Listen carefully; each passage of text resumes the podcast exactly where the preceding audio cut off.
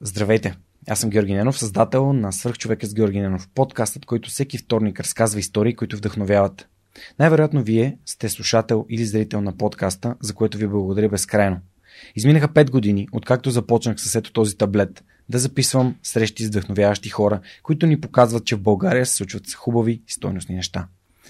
Пет години по-късно решихме, че трябва да създадем собствена платформа за дарение. Създадох фундация Свърхчовекът с Георги Ненов, чиято цел е да помага на развитието на проекта и той да достига до повече хора. Ако искате да ни подкрепите, ако харесате това, което правим, вие може да го направите като отидете на сайта на Свърхчовекът и натиснете подкрепини. Сумата спрямо вашето дарение може да е еднократна, може да бъде месечна, това зависи изцяло от вас и за мен няма никакво значение. Безкрайно ви благодаря за подкрепата. Благодаря ви, че през тези 5 години бяхте редом с свръхчовека с Георги Ненов и ви обещавам минимум още 750 епизода, т.е. още 15 години качествено съдържание. Благодаря ви за подкрепата и до следващия вторник с свръхчовекът.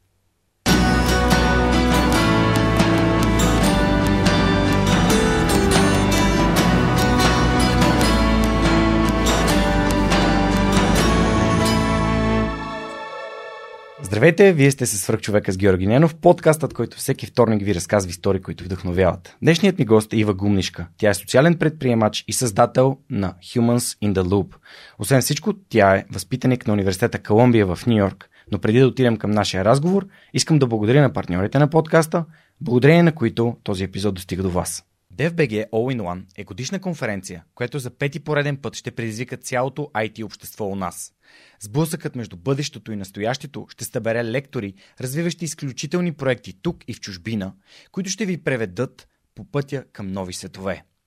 Един от любимите ви свръхчовеци, доцент доктор Милена Георгиева, ще проведе специална лекция на тема Пълноценен живот след 100 научна фантастика или биореволюция – Конференцията е напълно безплатна и ще се проведе изцяло онлайн на 27 и 28 август. Регистрирай се на 2021.dev.bg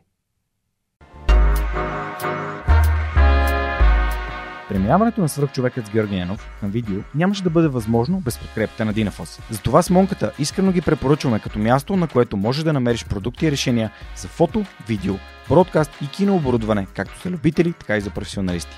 От създаването си през 2003 година екипът на Dinaforce има една основна ценност – да работи за клиентите и за общността. В техния шоурум или по телефона ще получиш качествена консултация за това как лесно и изгодно да оборудваш твоето студио.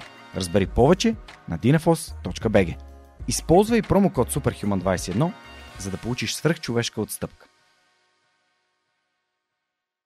Ако развивате стартиращ бизнес, имате нужда от цялостна бизнес стратегия и финансиране за устойчив растеж, Новатор България са хората, които вярвам, че могат да ви помогнат. Основателят на компанията, Данил Петков, е моят най-добър приятел, моят приятел за цели и моят съветник в бизнес развитието и изграждането на свръхчовекът с Георги Ненов. През едните месеци 100 български компании напълно безплатно ще получат оценка на проектите си, а 10 най-добри от тях ще участват в програма на компанията за набиране на рисков капитал. Победителят в цялата програма ще получи директна инвестиция от Новатор. Присъединете се към компаниите, на които Новатор вече помогна.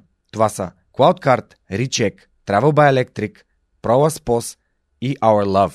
Научете повече на novator.bg. И въздравей, благодаря, че прие поканата да участваш в свърхчовека. А, много се радвам, че така съдбата ни срещна и се запознахме и че най-накрая познавам човек, който занимава с човешките права и така искрено се интересува не само от тях, но и всъщност от економиката, от бизнеса, от предприемачеството, което е толкова важно, за да може да бъде по-устойчиво всичко, което правим.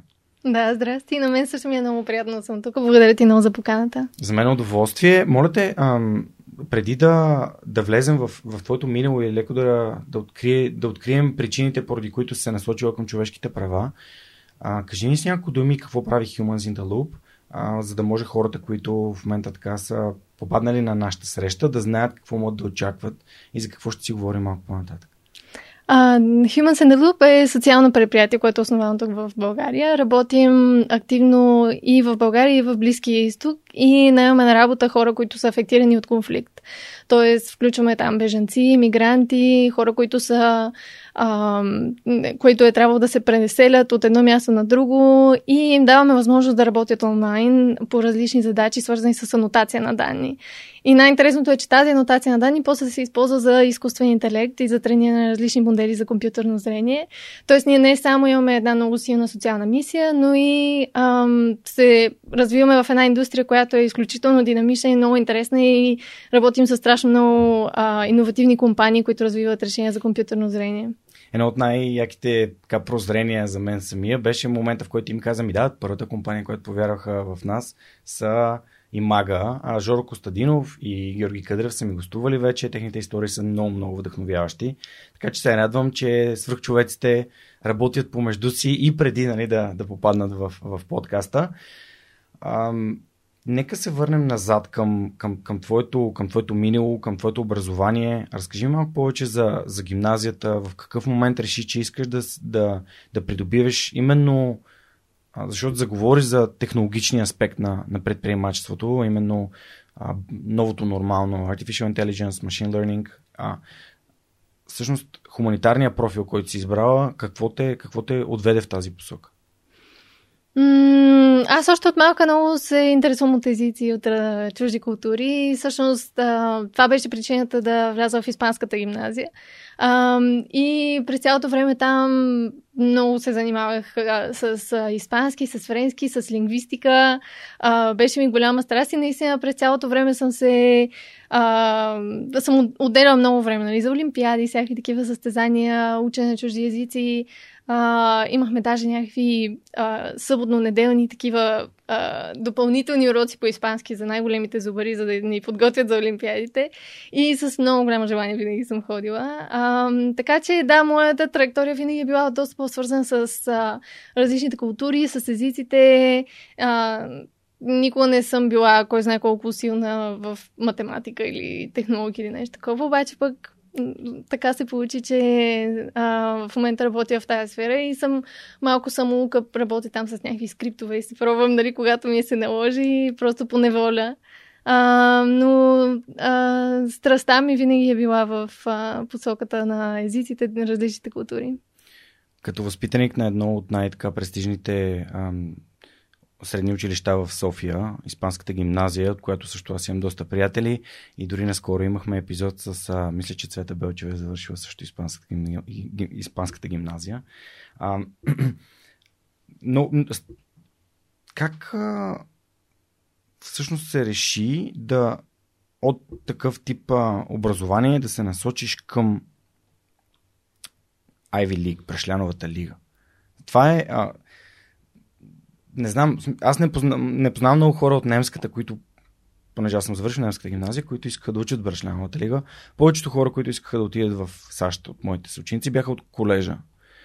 Какво те вдъхнови теб от испански, френски лингвистика а, да, да се опиташ да влезеш в Брашляновата лига, което е нали, най-високото ниво на висше образование в света.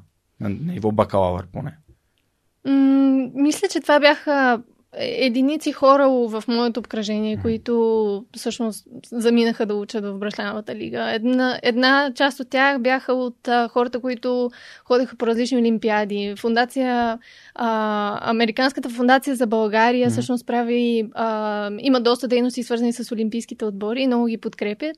И имаха такива летни лагери за всичките олимпийци. И там, естествено, се виждаш с, с различни хора, които са ходили на международни олимпиади по математика, информация информатика. Те много често са учениците от България, които влизат в Брашановата лига, в Станфорд и така нататък. А, освен това, се бях запознала с а, хора от различни страни покрай една програма, в която участвах, която се казва Рута Кецаль. А, тя е една такава международна програма в Латинска Америка и това ми беше всъщност първото такова голямо приключение, голяма програма, в която участвах. Може после да си говорим за нея. А, но всъщност там едното от момичетата, тя беше от Пуерто Рико и а, тя беше влязла в Станфорд, което ме много ме учи, защото тя беше точно като мен. Тоест, нали, някакси нещо, което ти се струва толкова далечно и непостижимо и само си слушал за него, всъщност, нали, виждаш как хора като теб а, успяват да, да влязат в такива гимнази, в такива университети и всъщност това ме вдъхнови, че може би пък е възможно. Това може би е един от скритите смис, смисли на, на самия подкаст. Защото хора като теб, Ива, може би а, могат да създадат нещо, което ги прави тях щастливи или нещо подобно на това, което ти си направил, но тяхното си. И се радвам, че го казваш. А, как действа на един млад човек, когато види примера на някой точно като него? Ами определено си казваш, виж, аз мога да извърша тези неща. Даже мога и повече, и по-добре. А, и е, да, но просто а, ти помага да се ориентираш къде си ти, дори на някакво глобално ниво, къде седиш, какви са ти възможностите, какви са ти границите и много често са отвъд това, което ти си си мислил. И за, като сме заговорили за граници, Брашановата лига като може би най-високата така, най-високата летва, а, университета в Брашляновата лига започват с Харвард, естествено.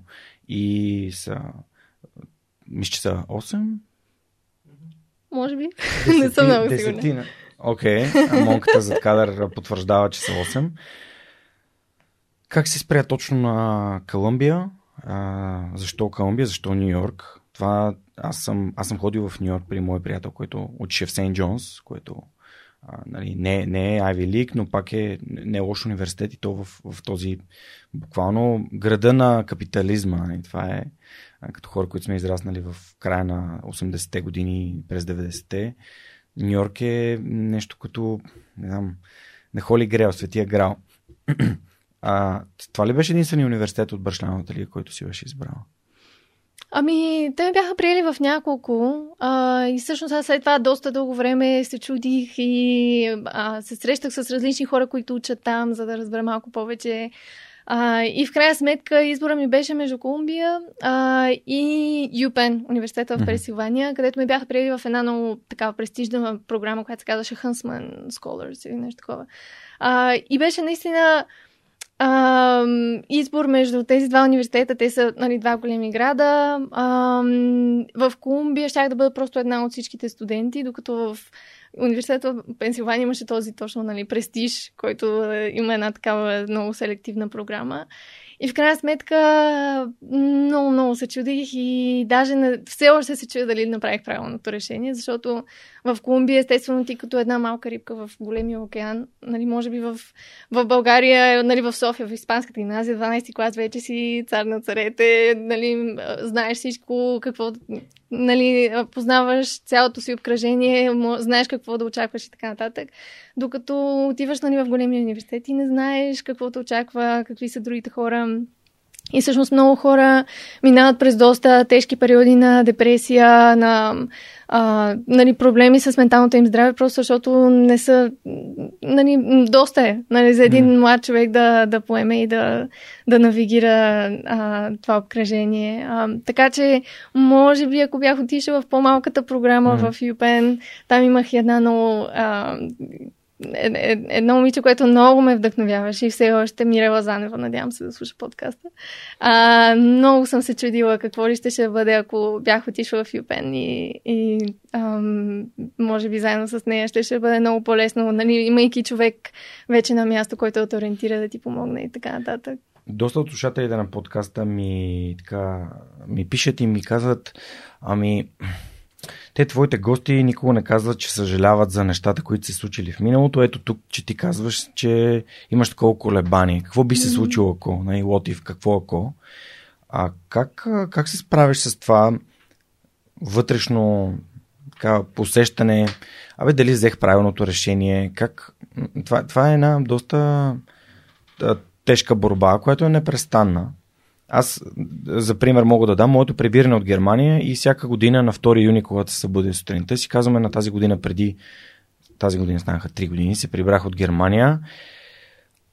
Трябваше ли се пребера? Сега можех да работя на 50%, да си работя от София, да взимам немската заплата. Всичко ще да бъде наистина много, много лесно. И в следващия момент си казвам, Георги, ти беше толкова свободен в тия три години, просто направиш всички неща, които искаш да направиш. Би ли си дал нещо за тази свобода?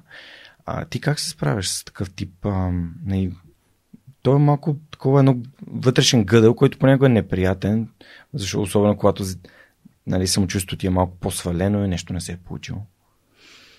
Ами, аз определено го виждам като една такава повратна точка нали, в траекторията ти. Просто един кръстопът. И всъщност много от нещата, които се случиха в последствие, са предначертани точно от това решение. Нали? Дали да отидеш на едно или на друго място. А, но наистина кой знае, нали, в една паралелна реалност какво би се случило, ако бях поел по този различен път. Нали. Със сигурност всичко ще, ще бъде различно в живота ми. Не знам. А може и да е, нали, в крайна сметка нещата, които са ти предначертани, дори да си на, на едно или на друго място, все пак mm. да ти се случат, независимо какви решения взимаш. Кой знае, мисля, че никой няма отговор на този въпрос. Добре, разкажи ми защо избра човешки права, нали, human rights. Нали, това е тема, която а, сега кризата с а, миграцията в Европа, тя не е от днес, от вчера. Предимно военни конфликти не инициират такива големи предвижвания на маси хора, но а, нека да не забравяме, че едно време по време на социализма доста хора са се опитвали да, да се махнат от България, което си пак си било нали, а, миграция. А, разкажи ми какво те накара да избереш точно това. Това е доста силна политическа тема, освен всичко, освен че е социална, естествено, тя затова е доста така. А, се използва за всякакви манипулации, използване на насочване на мнението на хората в една или друга посока. Какво те заведе като един млад 19 годишен човек в това толкова конфликтно поле, защото буквално е едно минно поле? Ами аз всъщност а, човешките права ги избрах малко по-нататък. Mm-hmm. А, някъде третата, четвърта година, когато се оказа, че всъщност трябва да декларирам някакъв мейджор, mm-hmm. нали, за да мога да завърша. А, преди това се бях насочила по-скоро към политически науки. Искаше ми се да уча международни отношения, но ги нямаше като специалност и затова взех няколко класа по политика и бях много разочарована как се преподаваше по някакъв а, доста а, а, по начин, който е доста центриран върху щатите, тяхната нали, политическа идеология и така нататък, политическите им теории. А, така че малко се разочаровах, почнах да уча история. Взех няколко много интересни класа, които ме научиха на много. А, и също човешките права накрая ги декларирах, просто за да мога по някакъв начин да свържа всичките неща, които бях учила, защото в Америка това е, че ти дава толкова много свобода да избираш какви класове да взимаш, а, че нали, аз се бях разхвърляла доста.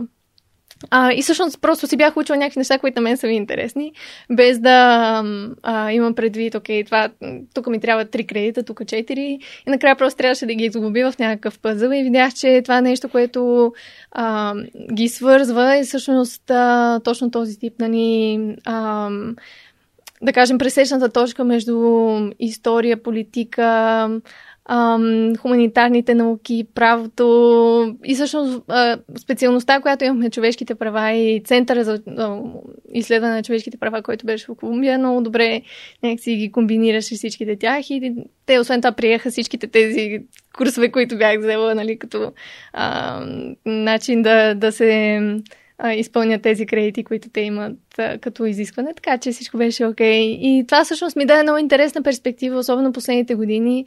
А, всичко, което учех, нали, примерно история на Русия, нали, модерна Русия, история на Близки изток и така нататък, да ги взимам под една такава призма на човешките права, което даже ми изигра неприятна шега, защото имах един много интересен клас по ислямски закон, Шария. И там е наистина много интересно. То е много полемична тема, особено по начина по който Запада изучава ислямския закон. А, там имахме един много интересен преподавател и аз много се бях нахъсала да изследвам човешките права в исляма, а, което обаче е съвсем различна парадигма. Просто няма как да, да мислиш за едното чрез другото или заедно, просто няма, не се припокриват. А, докато аз, не знам, много се бях заинатива и на него в крайна сметка въобще не му хареса. И това мисля, че е един от малкото класове, в които съм получава би в целия си академичен. Би е петица. Нали, би е петица. а, но беше наистина много интересно и аз някакси тази призва на човешките права винаги си я пазех. А, а, забавно е, всъщност, че тук няколко пъти използва думата, нали, използва култура, че това те интересува, а, история и изследване на, нали, на, на култури и народи. Тук сподели за, за арабската такава. А, твой съпруг е мароканец. Да. Миналата седмица имах среща с, с, с един друг мароканец и много, много се смяхме, много беше забавно, като разглеждахме концепцията иншала, което не значи ако е рекал Господ нещо ще се случи. И дали това е поемане на отговорност, дали е отговорност или е безотговорност. И беше много, много забавната, беше много забавно да, да го разгледаме като, а, понеже моята годеница е живяла в Тунис и тя ми е разказвала за това как си, трябва да си винаги с такси някъде и, и си викат такси, примерно в 5 часа да дойде и так, так, таксиметрови шофьор каза иншала, нали? Мога да, да дойда, може да не дойда. Затова моят съпруг винаги настоява. Казваш да, иншала или не, иншала. Нали? Okay. Трябва да заявиш първо и после нали, вече оставяш каквото нали, покаже съдбата. Да, всъщност, нали, там насочвам въпроса, че всъщност твоя ам, нали, твоето гадже, всъщност и съпруг. Впоследствие ти ми разказа, че а, сте се срещнали и в а, Гибралтар, където ти си изкарала някаква Да, част в Испания, от... в а, Гранада. В Гранада, извинявам се, mm. не знам защо объркам Гибралтар и Гранада, но и двете са близо до Испания. Едното е в Испания, другото е до Испания. Но... Така, а какво те накара нали, да, да се върнеш в Европа? В смисъл такъв и какво получи, какво научи от, от Испания? Hmm.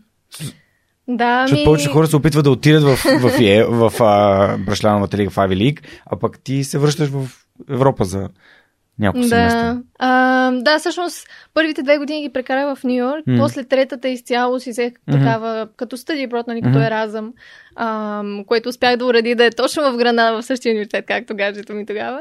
А, и след това се върнах последната година mm-hmm. отново в Америка. А, и беше уникално. Най- едно от най-добрите решения, които съм взимала, защото Нью Йорк е винаги... А, нали, живее на много високи скорости целият град и аз там бях свикнала просто непрекъснато да уча. Нали, непрекъснато си носех някакви учебници с мен в свободното си време, върва по улицата, чета си някакви неща. Аз това и в България го правех. нали, преди това 11-12 клас също пак много интензивно, непрекъснато учене. А, докато в Испания отидох и то университета е до... има много дълга история, 500 Маняна. години, но е много чил. И всъщност това много добре ми се отрази, защото се оказа, че свободното ти време всъщност може да бъде много продуктивно. Аз тогава почнах да се занимавам с различни типове доброволчество, други инициативи, mm-hmm. нали, неща извън академичен живот и осъзнах, вау, нали, всъщност свободното ти време е толкова важно, нали, да можеш да си го ползваш. А, така че това беше едното. Другото беше, че ние си изкарахме един меден месец в продължение на два семестъра. Просто уредихме да сме в един, едно общежитие, уж като са квартиранти в една и съща стая. И всъщност си беше перфектно, както си го уредихме. И това беше... Ние всъщност започнахме а, връзката си mm. от разстояние. Така че това беше първия период, в който реално можехме да сме заедно. А, и така, много добре ми се отрази. И всъщност, нали, начинът по който, примерно, правото, човешките права се изучават в Испания много по-различен, отколкото в Америка. А, но беше доста интересно, защото в Америка понякога имаш прекалено много свобода относно а, да кажем, това, което четеш, не, никога почти не се изисква от теб да го възпроизвеждаш. Нали? Ти после го обсъждаш, а, пишеш някакви сета на тази тема, интерпретираш, интерпретираш mm. но не се изисква от теб да запомняш някакви неща, докато в Испания беше точно обратното. Нали? Примерно а, в часовете по право просто трябваше да се назубри всичко, което е нужно, но пък това ми показва, че всъщност зубрането не е чак... Нали, да кажем, запомнянето на, нали, запаметяването на някакви неща всъщност е доста полезно за да си тренираш ти мозъка, защото иначе някакси от, от Америка всъщност ми показаха много начини, по които може да се мисли, но някакси не останах с толкова нали, конкретни неща, които са ми останали в главата, от, точно защото няма такъв, а, такъв фокус върху запаметяването. Та, Имаш ли някакви инструменти, които ти помагат да запаметяваш по-добре, особено когато трябва да, нали, наизуст да запаметяваш някакви неща? Ами аз всъщност в испанската гимназия това ми беше станало специално заедно с останалите хора, защото а, там имахме, нали, първо много запаметяване на думи, изрази и така нататък. А, и там ни караха да възпроизвеждаме цели текстове. А, и всъщност повторение. А, нали, примерно за целият текст почваш първото изречение и повтаряш го. После първото и второто повтаряш ги. Първото, второто, третото повтаряш ги. Просто минаваш така целият текст и непрекъснато си ги повтаряш, повтаряш, повтаряш. Аз и затова а, тогава си се разхождах с един речник и непрекъснато си преглеждах някакви неща. А, просто си е винаги с тебе, повтаряш си го и ти остава в главата. Наскоро изкарах един нов курс на, в Курсера, който се казва Learning How to Learn и е безплатен и е много интересен на а, мисля, че Барбара Окли се казваше жената, която го води. Е, ставаше въпрос за space repetition, за различни тактики, в които да, да запомняш, да повтаряш колко е важно да се наспиваш, за да можеш да, да възпроизвеждаш неща. Аз никога не съм могъл да, да, да, да помня така с лекота неща на изуст, но пък цитати, някакви вдъхновяващи мисли, те сякаш се загнездват в съзнанието ми. Mm. А, и затова те попитах теб, а ти как, ти как ги помниш тези неща, защото в ОНС беше малко или много също. Нали? Научи го това, възпроизведи го. Ако не го възпроизвеждаш, ти не го разбираш. И ми харесва американския подход за това, че ти имаш право да интерпретираш, може да не си съгласен, но ако можеш да се обосновеш, то това всъщност значи, че имаш мнение по темата и си запознат с нея, а не сам. А, добре, всъщност в Нью Йорк и в Брашляновата лига, след като ти завърши, а какъв, какъв беше твой план? Нали, какво доведе до създаването на Humans in the Loop и нямаше ли възможност, нали, понеже хората си казват, тези умни хора, те защо се връщат, защо не останат да си работят там, тук нали, нищо не става. А, так, не говорите с таксиметров шофьор, който може да ви каже, не се сипаха и тази държава. Нали, Кръга на шегата. Да, ами, всъщност четвъртата година, естествено, както всички хора, които завършват, и аз се чуих какво да правя с живота си. И ти спомена нали, кризата с мигрантите и така нататък. Всъщност, а, това не ми беше основна тема, която, да кажем, съм изучавала активно. И, нали, беше част от а, нещата, които се случваха политически обратно в България, особено в цяла Европа, обаче не съм работила конкретно върху нея много активно. А, но тогава започнах по-активно да се интересувам. Имаше една много интересна конференция за социално предприемачество, която много ме вдъхнови. А, и всъщност тогава си казах, е, ако можехме нали, този модел, който нали, току-що видяхме в Америка, ако можехме да го пренесем в България да го приложим с бежанци, колко хубаво би било. А, и всъщност тогава много се вдъхнових. А, другия фактор беше, че много от моите приятели кандидатстваха, да кажем, за лоско, за различни позиции в Америка и така нататък, но а, всичките минаваха през толкова много, а, през един много дълъг процес на селекция, интервюта, кандидатстване, а, който на мен просто ми изглеждаше много страшен и, и някакси не можех да... Не се осмелих да премина през него. А, не знам, просто ми се искаше нещо което да ми е по-при сърце. Аз си знаех и също, че в Америка да остана на някакъв ниско платен стаж или неплатен или на ниска позиция, просто няма да бъде толкова интересно. Нали. Аз си знаех, че искам нещо, да направя нещо голямо. Нали. Какви са тези неплатени стажове? а, и така малко с такъв а, с такъв менталитет на милениал, вместо нали, да се започна да се изкачвам по корпоративната стълбица, просто реших, не, аз ще си направя нещо мое. А, и така. Замислила ли си за предприемачество преди да си направиш нещо това? Не. а Просто... как си го представяше? М- ами, идеята почна с а, проект. И то вече какъв да бъде този проект, как да се финансира, тогава вече стигаш нали, до предприемаческия ъгъл, от който нали, се гледа и бизнес модела, но реално идеята беше за просто проект. Обясни малко за проект. Да. А, проекта всъщност в началото беше много вдъхновен от а, Green City Corp, една програма в Америка. А, много ми се искаше да приложим нещо, а, което да помогне на хората, които идват в България, хем да се преквалифицират и да се образоват, хем да почнат да изкарват пари междувременно. А, и всъщност една такава дуална програма много ме вдъхнови. След това, естествено, премина през много трансформации тази идея. Почнах да мисля, окей, може би а, нали, модел в щатите беше по-скоро фокусиран върху устойчиво развитие, озеленяване, такива неща. М- премина след това май по-скоро към дигиталната сфера, защо не дигитални умения. А, много се бях вдъхновила да имаме някакви проекти за транскрибиране на арабски, тъй като там дигитализацията на а, арабски документи все още не е достатъчно напреднала, че да се прави абсолютно автоматично. А, и така и в крайна сметка стигнахме до анотацията на данни. И всъщност, нали, и есенцията на идеята за преквалификация и работа междувременно си остана една и съща. Просто а, започна да проучвам различни модели, какво има по света, какво работи, какво не е в различните региони и така се сформира. Много ми се иска да задълбаем малко в есенцията на идеята, защото не, нали, ти, ти използва думата проект. Аз те помолих да, да разясниш малко за самия проект, но тук много хора в подкаст са казали всеки бизнес стартира с някакъв проблем. Нали, проблем, който то решава, или а, друга идея, която е осъществена доста по-добре. Всъщност това, което ти правиш е нещо, което е доб- добра практика, която е пренесена не в едно към едно, естествено, а в някаква форма към България, нещо, което е приложимо.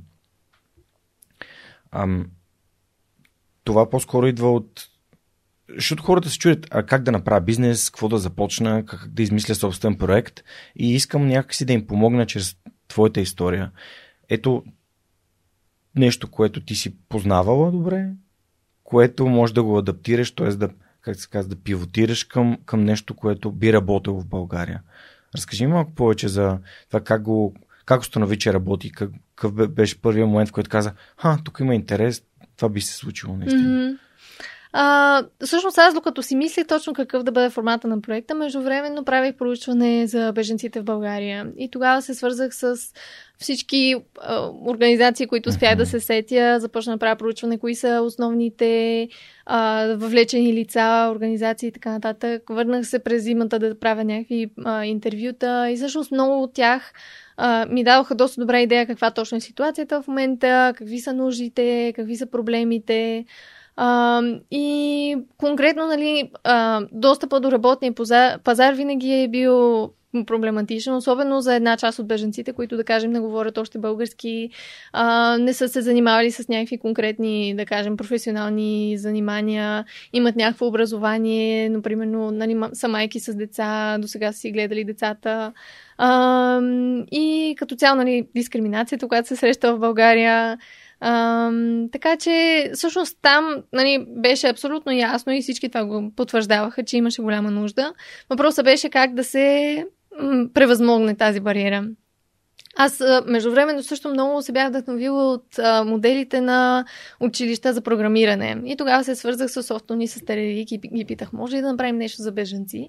И те, даже а, а, тогава а, Светлин Наков ми беше казал, да, ако имат хъш, ще го направим. А, и всъщност аз тогава се взех ми, окей, може би... Да. А, и, и това много ми хареса. Нали? То, той каза, беженци, не беженци, няма значение. Важното е човека да има хъст. А, и аз тогава се взех, дай да видим дали има хора с хъст, да учат да програмират. И всъщност нямаше. Нали, то не всеки е създаден за програмист. А, От гледна хора... точка на културата, всъщност те изобщо дават ли си сметка, нали, бежанците за... Защото понеже за културата се говорихме много пъти, но реално бита определя съзнанието по някаква форма и когато бита ти е, ти бягаш от място и свикнал бизнесите около теб да са физически бизнеси или услуги, как, как можеш, нали, това е някаква парадигма, която ти имаш в главата си. Хората, които работят тук са а, браснари, правят хляб, а, чият дрехи, правят нали, различни неща, свързани с обществото и програмирането то не е някакси не е, не е така пряко свързано. И затова Нали, да питам, ти знам да. този въпрос. Ами, има и беженци програмисти. Okay. А, нали, то, беженската общност не е монолит. Да не е кажеш, е че идват okay. от една а, от един град или от да. един mm-hmm. нали, а, происход, много са различни. А, и има няколко много интересни нали, бъженци програмисти. Познавам един от Иран, един от Гамбия, който в момента живее в Китай. А, така че всякакви хора, всякакви траектории. А, но да, просто за мнозинството от хората, за мнозинството от хората а, просто не е, не е нещо интересно. Те нямат и достатъчно знания нали, mm-hmm. за обикновени дигитални умения. Това е нали, за средностатистическия българин също. Да, просто така. Е. за нали, от който и да е град.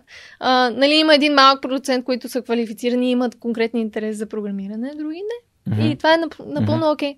А, така че аз тогава, нали, след като се пробвах и се видя, че няма чак такава голяма, да кажем, а, критична маса хора, че да може от тях, примерно 10% или 5%, 1% да станат програмисти, а, тогава реших, окей, нека да адресираме по-скоро по-голямата маса хора, и по такъв начин създадох програма, която е по-скоро основана върху нали, по-низко ниво дигитални умения, които хората вече могат да си ползват, примерно ако отидат в кол-център да работят или каквато и да професия да си наймат. Тоест да има по ако те разбирам правилно, за да има по-голяма, за да има ефект, трябва да достигне по-голяма маса хора. Да, в този конкретен случай. Okay, като, да. нали, това нас, примерно, като компания ни ограничава, защото ако имахме програмисти, естествено бихме могли да правим нали, много по-високо платени сделки, да работим върху проекти с повече добавена стойност. В момента като компания работим върху по-нисък сегмент, mm-hmm. но пък това е свързано с социалната мисия. Тоест, нали, това е нещо, което ние се фокусираме върху хора, които не биха били, които не биха имали достъп до работния пазар. Нали, ние действаме по малко обратна на, мар... на пазарната логика. Нали, имаме хора, които други компании не биха наели. Разкажи ми за първите хора, които открихте и наехте, защото знам, че няколко пъти се е променял модел, по който вие работите. Да, ми първите хора бяха а, завършили един курс, който направихме с Червения кръст. Обучихме 10 човека и от тях а, избрахме петима. Като тогава беше малко... А, всъщност това ми беше един много добър научен урок, че просто ги избрахме в... в а, в зависимост от това дали се квалифицираха да бъдат финансирани по една програма на, на Агенцията по заедостта. Тогава имаше и мисля, че все още има една програма, която е много безизвестна, почти никой не я знае, за наемане на работа на беженци, а, при която Агенцията по заедостта покрива минимална работна заплата и вече компанията може да им нали, плати повече над това. А, та всъщност тогава а, аз поради нали, толкова дългото време, което беше прекарано в проучване на политиките, законите и така нататък в България, нали, свързано с дипломната ми работа и с проучванията, тогава всъщност, може би бях единствения работодател, който въобще знаеше за тази програма, защото те не я, а, не я промотират много. И всъщност се възползвахме от нея, но тогава само мисля, че петима от тези десетима а, поради някакви там нали, а, причини а, можеха да бъдат финансирани по нея ние просто наехме тези. Mm-hmm. Нали, без да правим друго проучване. Нали, на мен това също ми беше и принцип. Нали, който иска отворени са вратите, нека да започнат при нас работа. И всъщност не беше чак толкова добро решение. Ти винаги трябва да оценяваш и да селектираш хората по някакъв начин. Дори да не е въз основа на техните умения в момента, нали, може да прецениш тяхната мотивация, колко наистина са сериозни и така нататък. Имат това са си неща. Да, имат ли хъс, то може би до това се свежда. А, добре, още малко. Искам да те mm-hmm. да пробвам в тази тема, защото според мен тя е общо валидна. За всякакви хора, които търсят, искаш да наемеш или да, а, с които искаш да работиш, не, да можеш да ги филтрираш под някаква форма. А, каза вече мотивация. Има ли други неща, които ти говорят за, за този човек и всъщност го представят като човек, който, който ти би искала да имаш нещо общо, нали? да работиш или да, а, да бъдеш партньор с него? Ами... Освен чистата мотивация, защото не, някой път уменията са много да. важни, някой път желание, егото е много важно, ам, нали, конфликтността и това дали един човек е outgoing, т.е. дали е приятен и лесно да се общува с него или не. Да. А, на първо място бих поставила честността и това дали човек е честен, защото имаше един случай, в който а, мъж и жена от Пакистан а, успяхме да ги наемем по същата програма и аз много исках да им помогна, защото те абсолютно очевидно беше, че бяха преминали през много неща. И имаха малко дете, на мъжа цялата му коса беше окапала поради целият този стрес, през който бяха минали, а пък всъщност бяха много, нали, бяха завършили двамата журналистика, а, бяха практикували, мъжа беше а, нали, професионален професионален журналист и така нататък. И много исках да им помогна. И всъщност това, което се оказа в последствие, може непрекъснато си взимаше някакви болнични, въобще не идваше при нас на работа. Аз тогава бях на 22, въобще нямах нали, представа а, от нали, как трябва да се контролират служителите и такива неща. А, и се оказа, че той междувременно работи и на друго място, за да може да получава пари от нас и също времено нали, да работи на, в някаква друга компания, без да говори нещо такова. А, и почти не, не се вясваше при нас, което за мен просто на, на мен беше много... Просто ми разби сърцето този човек, при положение, че нали, цялата компания е създадена за да го подкрепи и да подкрепя хора като него. В крайна сметка ти да се опитваш да се възползваш от нещо такова, а и да не си честен в това, което правиш. А, така че за мен това е най-важното. И вече нали, всичко друго свързано пак, нали, мотивация, хъс, комуникация, управление на времето. Какво научи от тази ситуация? А, че всъщност това, че ти си, да кажем, беженец или в неравностойно положение, не те прави задължително добър човек, примерно. Mm-hmm. И това, че нали, съдбата ти е изиграла лоша шега, всъщност много от хората са закоравели и се, са свикнали нали, да, да, да се справят по всякакви начини, за да може максимално нали, да извлекат поне някаква полза. А, но просто нали, в този случай не беше.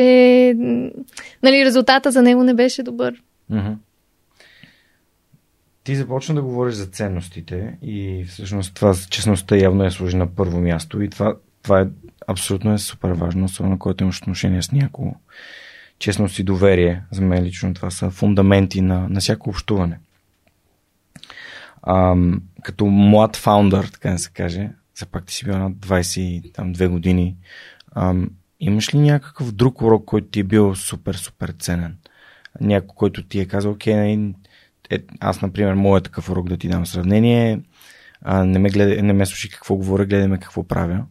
А, и това е нещо, което си припомням винаги, когато някой ми обещава някакви много гран, грандомански неща. Или не чак толкова и всъщност после опитам се да проследя дали реално ги осъществява. Ами, големия урок, и то е малко свързано с, с предишната история, беше това, че ам, е по-добре да си справедлив, отколкото да си добър. А, по някакъв начин, опитвайки се ти да бъдеш добър с хората, да им влизаш в положение, а, понякога, нали, аз, примерно, много идеализирах беженците, които идваха и така нататък. А, нали, примерно, някой човек идва, казва, Ива, днеска не мога да си предам проекта, защото еди какво си. А, и аз винаги казах, да, да, окей, няма проблем, а, което в крайна сметка не е добро нито за мен, нали, като работодател, нито за тях като служител, защото не могат да си изградят някакви работни навици, не, не изграждат сериозност и лоялност към организацията, а, не изграждат дисциплина и в крайна сметка не е добро за нито една страна. Това аз да съм нали, по такъв начин добра с тях, много по-добре би било да съм справедлива и да кажа това е изискването.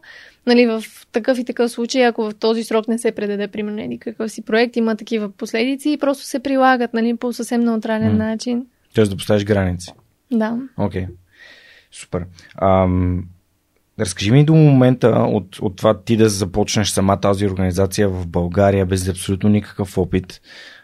Колко време от нея, за да я направиш финансово устойчива? Защото не е лесно. Ето ни тук в петата година от подкаста, създаването му. И не, три години просто създавахме съдържание. Аз и, аз и Радо сега с нали, Мони зад кадър, Ана Мария и така нататък, целият екип. Ам, при теб как мина? Ами аз 2017 се прибрах в България.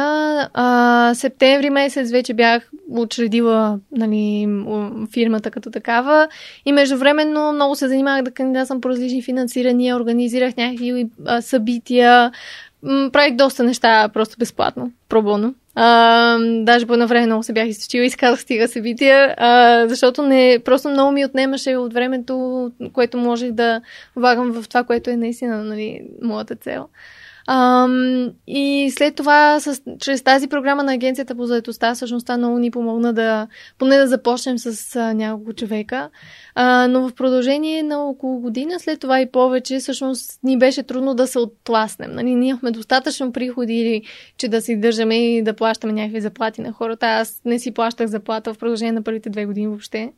А, но поне нали, държахме се. А, и всъщност с първото ни голямо финансиране малко се освободи нали, а, около шията, примката и можехме вече да наем хора и така нататък и да се разрасне малко повече на, с по-голям темп. Аз просто си спомням как си мислех, ех, много се надявам в някакъв момент, нали, време е вече това нещо да избухне. Просто нямаше с какво, нали, нямаше някакси дърва, за да може да се възпламени. А как се появи първото, първото голямо финансиране? Ами, по една програма за социално предприемачество. Аз всъщност. Тоест, ти не си спирала да търсиш начини. Просто... Да, да, да. Аз просто кандидатствах и забравях, защото естествено много, в много от случаите, особено когато си нали, в а, много начално ниво, без да можеш да покажеш нали, traction, нали, нещ, резултати, неща, които си постигнал, на много от хората им е трудно да повярват в идеята. А, и си спомням, даже след първото ни обучение се бях свързал с някакви фундации в Америка и им казвам, нали, ние тук имаме 10 човека обучени, искаме да направим това и това. И те ни казаха, 10 човека, върнете се, като имате хиляда. Нали. Много от организациите и нали, за големи финансирания ти трябва да покажеш просто голям мащаб. Не може да, нали, на ниво идея е много трудно. А, така че просто, нали, първото предизвикателство е с минималния ресурс, който ти имаш да покажеш някакви резултати. И на мен това ми отне доста време, просто защото започнах от нулата. Нали, ако бях започнала, не знам, в някаква друга фирма, евентуално да имам вече а, мрежата от контакти и така нататък, знанието. Аз не знам, бях много инатлива, все още съм. И просто исках на, на свой гръб да изпитам всичко и сама да си го съградя. И отне време обаче. Проба грешка. Да. Да, аз всъщност имам теория, че всички млади хора, това е абсолютно най-бързи и умен начин да, да растем през проба грешка. Ние нямаме мъдростта и житейски опит да казваме, това не би било добро решение, защото ние просто не сме, не сме били там в тази конкретна ситуация. Още повече и ти като милениал, ти реално създаваш новите ситуации. Те, те, те може би не, си ги, не ги е имало никога преди те. Както самата казана, и в такава държава, в която всички имат НПО-та. Не всички, но много са. Никой да не знае за програма за ам, работа с бежанци и тук такава, която дава заплати на бежанци, а те са ефтина работна ръка, някои от тях наистина са квалифицирани в конкретни неща, които значи ти реално можеш да построиш бизнеса върху това. А, и никой да не знае и едно 20 годишно момиче да отиде и да се разрови, да го намери и да го, да, да, да го случи. Ам... Докъде сте в момента? Ами, доста по-напред. Колко хора сте? За щастие. А, около 350 човека вече имаме в различните страни. А, не само в България. Ние тогава почнахме, всъщност вече 2019 година, след като получихме финансирането, Ам, тогава започнахме да се развиваме и в други страни. Просто местни организации научиха за нас и почнаха да ни пишат, може ли и на нас да ни пращате проекти и ние да работим по тях. И всъщност по такъв начин почнахме да изграждаме партньорство и в момента имаме партньори в Ирак, в Сирия, в Турция, в Афганистан и в Ливан. Еха. М- Колко човека е екипа тук на Humans in the Loop? Ами, трябва да сметна, защото те някои работят на половин работен ден, на три дена в седмицата, да. но мисля, че сме около 10 човека заедно с mm. стъжантите. А защо Humans in the Loop? Нали, защо хора в Loop е такова повторяемо? Да, е рекурсия да. пак също. Ами, той е всъщност термин в изкуствения интелект в тази сфера. А, когато изграждаш такава система, в която са въвлечени хората, се казва Human in the Loop. Artificial okay. Intelligence. И не съм намерила начин да го преведем на български, така че в момента само на английски. Е, предвид, че вие сигурно работите на английски с тези бежанци, а, това ли е единственото условие те да могат да говорят английски? Даже и това не. Защото си имаме супервайзори, които говорят арабски, персийски и така нататък. Така че дори някой бъкъл да не разбира от български от английски, няма проблем, вратите са отворени. Тоест, този принцип все още го има. А, все още всеки може да влезе и да се регистрира при нас. Въпросът е след това дали, нали, ние пращаме оферти, искате ли да работите по този този проект и вече там хората нали, се филтрират, но вече не наемаме хората на пълен работен ден, ами по-скоро им даваме възможност да си работят на граждански договори и там вече наистина си зависи кой колко е мотивиран, колко време има и сме доста по-гъвкави и това е и по-добре за нас. Разкажи ми, ако някои от слушателите имат приятел или познат или се занимават с нещо сходно, в което има, а, има бежанци или пък приятели на техни приятели са бежанци, какво могат, как могат да се свържат с вас? Могат ли самите те да, нали, да станат част от Humans in the Loop? Ами могат. Ние имаме доста добре установени вече канали за набиране на хора чрез местните организации. Mm-hmm. Каритас, Българския червен кръст непрекъснато ни пращат хора, когато имат. А, и който иска може да ни намери на нашия сайт. Има форма за контакт, така че там може да си попълнят и да ни намерят, но почти всички от нашите хора идват от останалостта, нали, от.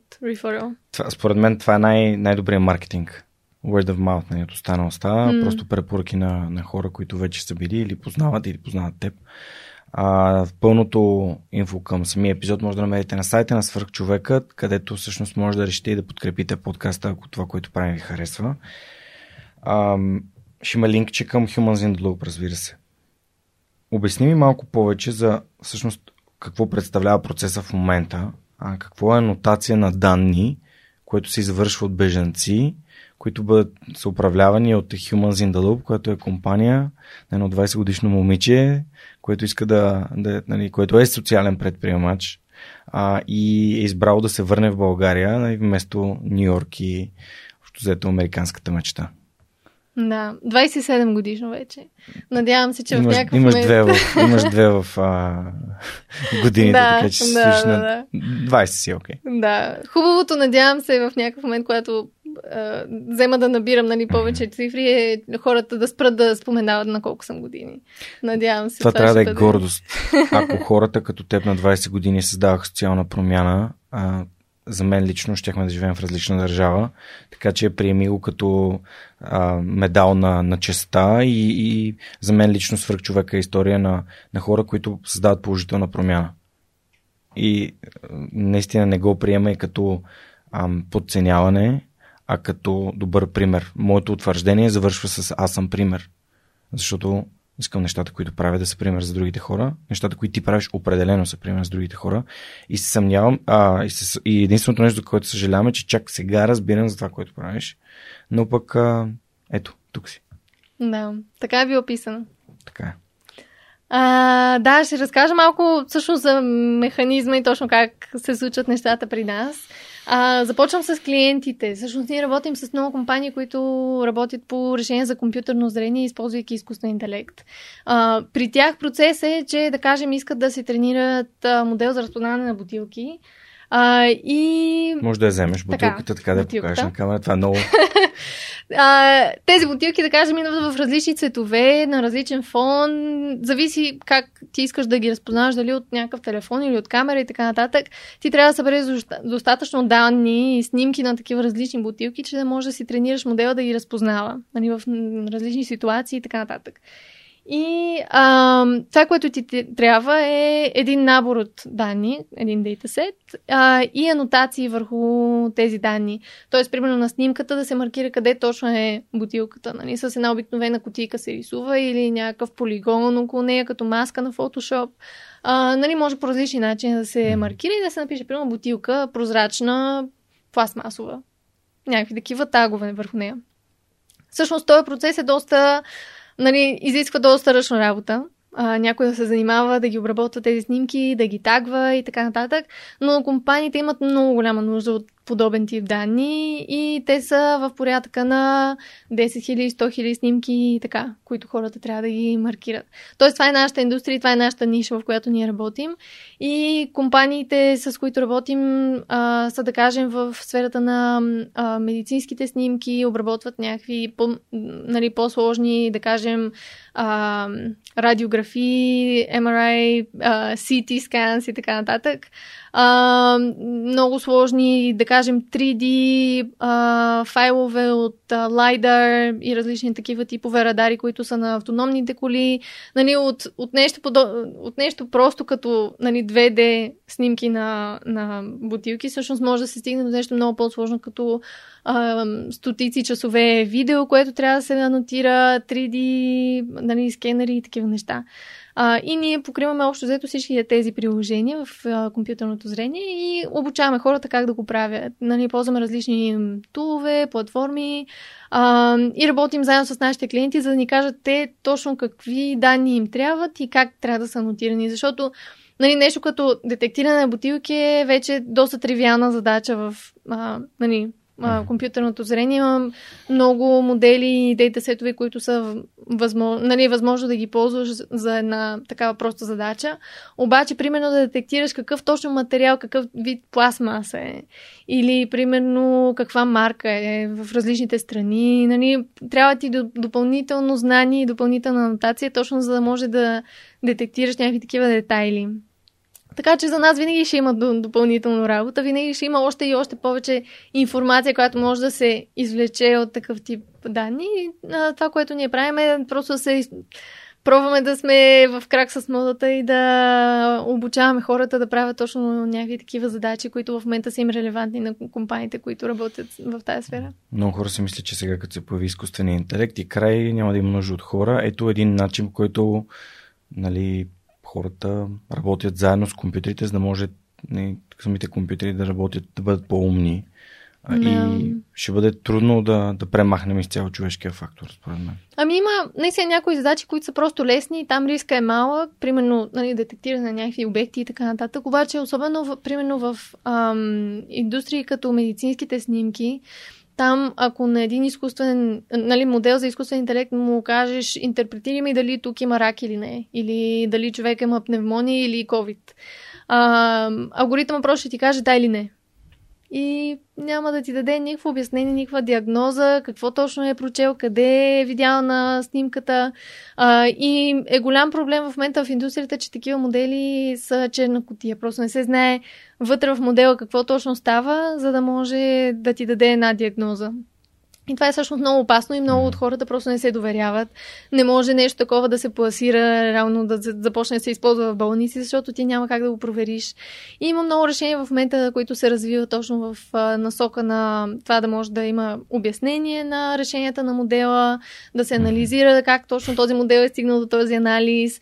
И винаги ще, особено в нали, медицината и тези приложения, ще има нужда от човек, който да проверява а, и да верифицира дали това е така или не.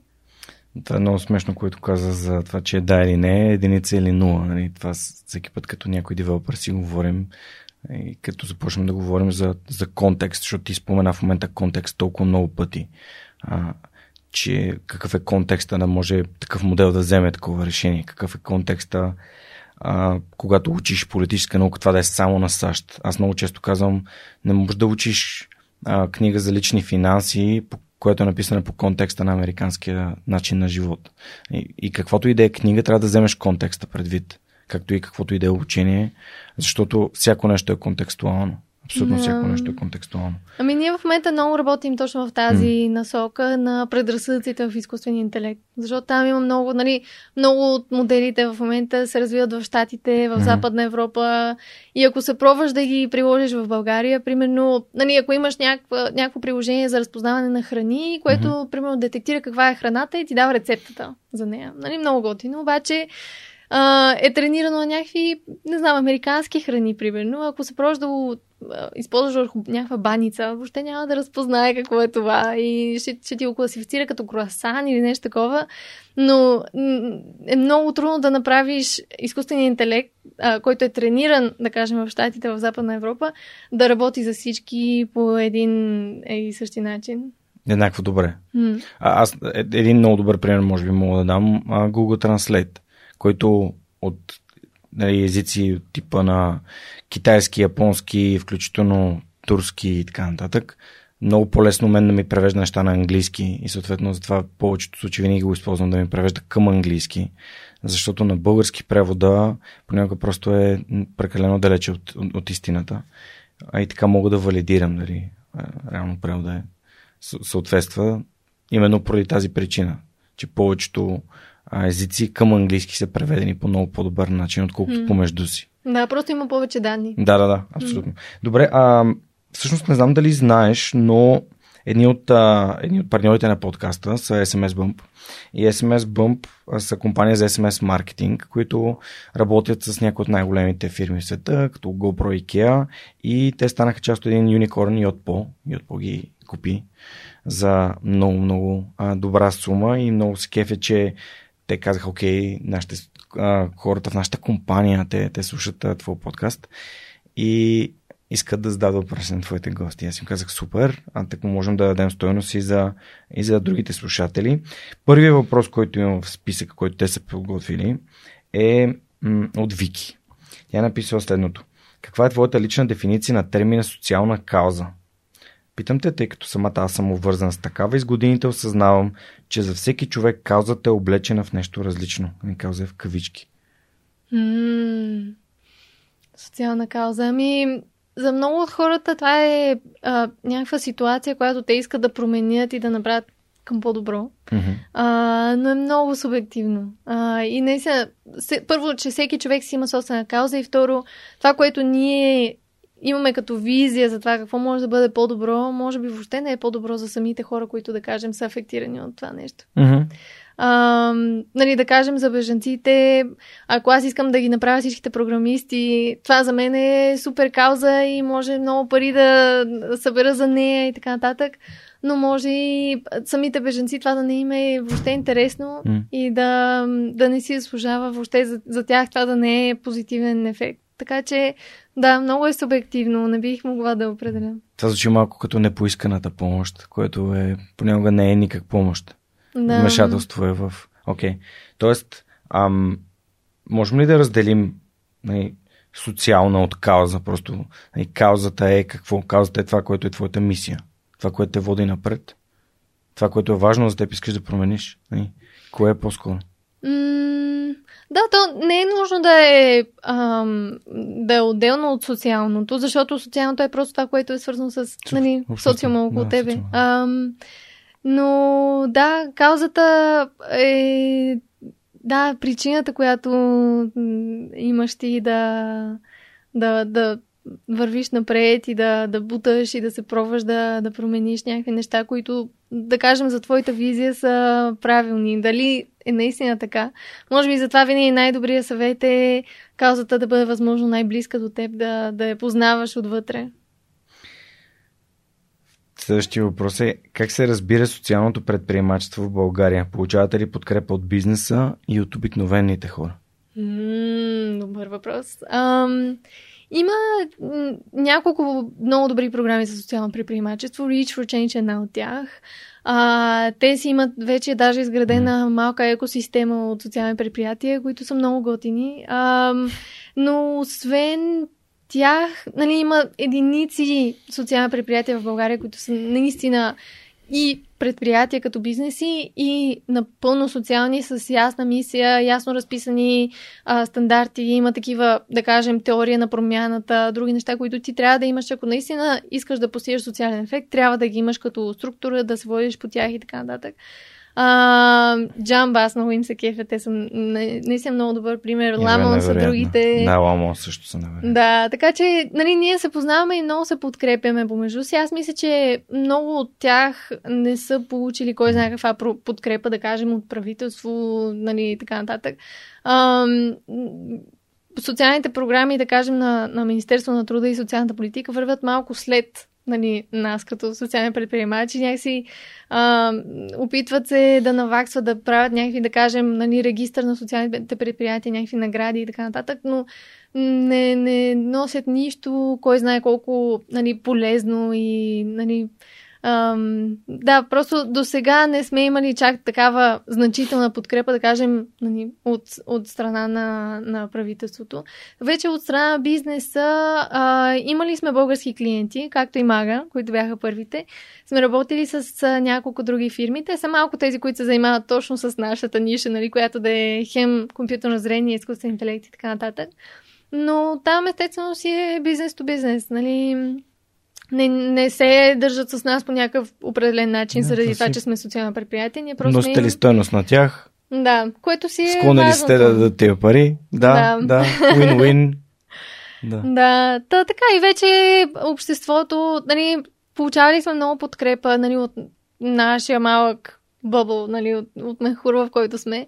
Аз гледам да не се промотирам, кой знае колко по медии и така нататък, въпреки че сме имали покани, просто защото не съм много сигурна точно как а, обществото би реагирало на това, което ние правим.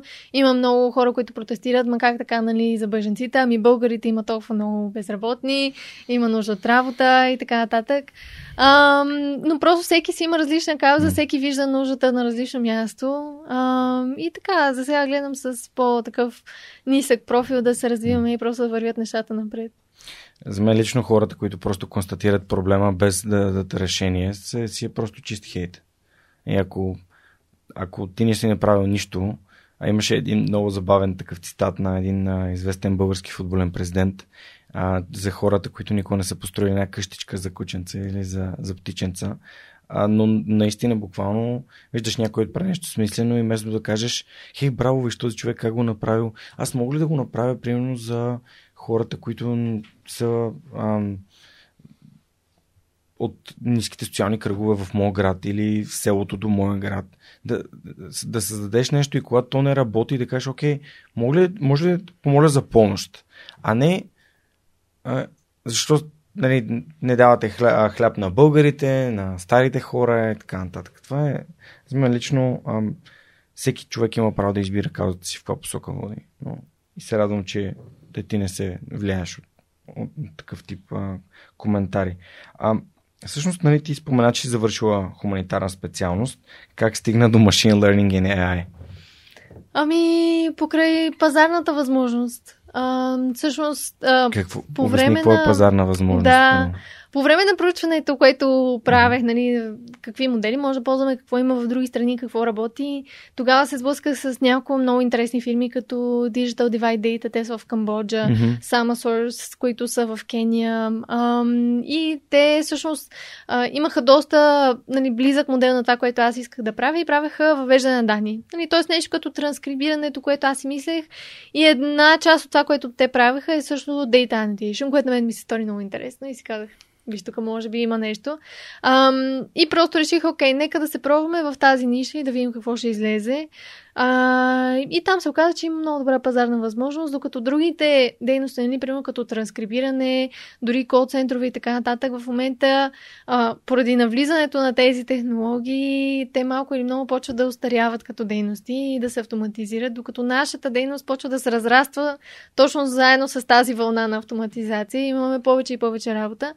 И просто се оказа, че има пазарна възможност точно там, нали, където хората, примерно, отиват да купаят за злато и така нататък, ти им продаваш, примерно, джинси, а, нали, кирки. кирки и така нататък. Всъщност, аз бих обобщил всичко това, което ти каза в проучване, с думата проучване. Тоест, проучването показа, че и повечето хора са такива, окей, пробвам това, това, това, това, това. Може да пробваш много неща, но ако си проучил, може да пробваш по-малко неща и те нали, да, да отговорят. А кое е най-трудното нещо в твоята работа и кое е най-удовлетворяващото? Най-трудното бих казала, че ам, поставянето на цели за екипа и наблюдаването на това как се движим а, спрямо тези цели. Защото аз, нали, създавайки фирмата, не бях имала никакъв друг професионален опит, не бях работила никъде другаде, не знаех какво е въобще това, нали, поставяне на цели, особено координиране с екип и така нататък. За себе си винаги съм могла да си поставям някакви цели, работи си, разпръснато или не, но действам напред. Обаче, координирането на целия този екип, аз нямах никаква идея, никакви наблюдения как може да се случва и по какви, нали, има всякакви принципи, рамки и така нататък, които може да се използват на готово. Аз нямах никаква идея дори че съществуват. Тоест, това е нещо, което все още ми е трудно.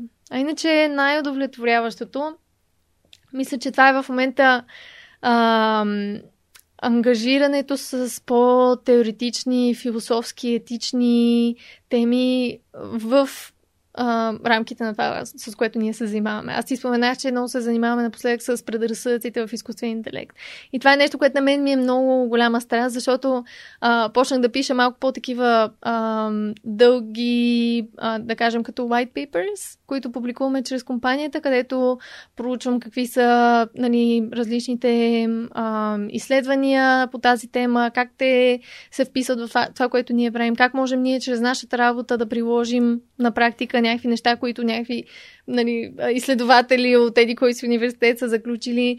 А, много ми е в момента, носи ми голямо удовлетворение да гледам как може ние да си сътрудничим с академичния свят и как може да приложим на практика някакви неща, които те а, са измислили. Просто защото много често а, го няма това сътрудничество тясно и а, нали, много от проучванията, които се правят в академичния свят, просто си остават там и никой не ги прилага. А, и мисля, че точно за това много от а, хората, с които работим, нали, като академици, изследователи и така нататък, много се кефят и много, нали, много ми е приятно да работят с нас, защото аз имам точно нали, едно такова желание да приложим това, което те, те правят. Последният въпрос, който наистина много, много ми хареса, абсолютно мога да кажа, че ми е любимия въпрос от тези е какво би правил, ако не правиш това, което правиш в момента? Mm. Ха. Ами не знам. А... На мен много ми се е искал винаги да работя в някакви големи организации, да пътувам на различни места. Със сигурност ще да бъда някъде по Латинска Америка, работейки за някаква голяма организация или не знам, може би по Близки изток също. А, нещо свързано с пътуване ще, ще да бъде със сигурност. Супер. Култури. Пак Да. се връщаме на културите. Супер. Супер много благодаря на а, SMS Bum за много яките въпроси, които днес ни изпратиха за пореден път. А, искам само нали, да напомня, че те в момента разрастват своя екип и всички служители, които постъпят на работа при тях, имат възможност да избират своето работно място, да вземат мака и да отидат да работят от там, където им харесва планината или морето, където си преценят. И м- има много готини ивент и тимбилдинг за компанията, който ги прави доста сплутен екип. Съвсем наскоро, напълно случайно се срещнах с Георги а, на, в, в Ловния парк им беше много приятно да запозная с него, тъй като познах само Мишо до сега, един от двамата кофаундъри. Така че пожелавам успех на SMS Bump и отново им благодаря за това, че ни подкрепят. За отворените позиции в SMS Bump може да разберете в линка, който е на, на сайта на Свърхчовекът или на SMS Bump Careers. Така. Следващия ми въпрос към тебе е, знаеш ли какво е ето това? Не знам, аз го забелязах, ще я да попитам, обаче... Значи тази жаба е една игра, която Весто Купонова, която също така е и патрон на подкаста, подкрепя подкаста, е създаде преди около една година и за жалост тази игра е за тимбилдингс физически и COVID малко или много така се а, изсмя, живота се изсмя на, на нашите планове. И аз много искам да й помогна, тъй като всъщност цялото това нещо, което е създава, тя е събрала български а, копирайтери, художници и си измислили тази игра, която се казва Kiss the Frog Now. Там зад мен има едно купче, защото тя не е само тези personal questions, ами това са всякакви инструменти за, а, за игра между колеги, за да могат те да се опознаят и съответно да работят по-добре. Това са въпроси на английски, от които ще- те помоля да си избереш един да го прочетеш да му отговориш, моля те. Добре. Стават още малко. Така. А, после отговор на български или на английски? Ами да, ако може на български. Добре. If you could make everyone in the world to do one thing at the same time, what would it be and why? Um, hmm. Преведи го, моля. Ако можеше да накарам всички по света да направят едно и също нещо по едно и също време, какво би било? И защо? М, Може би да ам, да дарят пари на някой просек. Това ако можеше всички по света да го направят, бихме се... А, мисля, че нали, бихме решили проблем, проблема с а, бездомните хора. Естествено, нали, много от хората са в доста по а, сложни ситуации, т.е. може би с дарение на пари не бихме могли да решим, да решим техните въпроси, обаче определено за някои хора е просто въпрос на това да съберат достатъчно пари и да се оттласнат в живота, така че ако можеш всички по едно и също време да дарим пари, мисля, че би имало добър ефект. Много, много интересен отговор даде на този въпрос.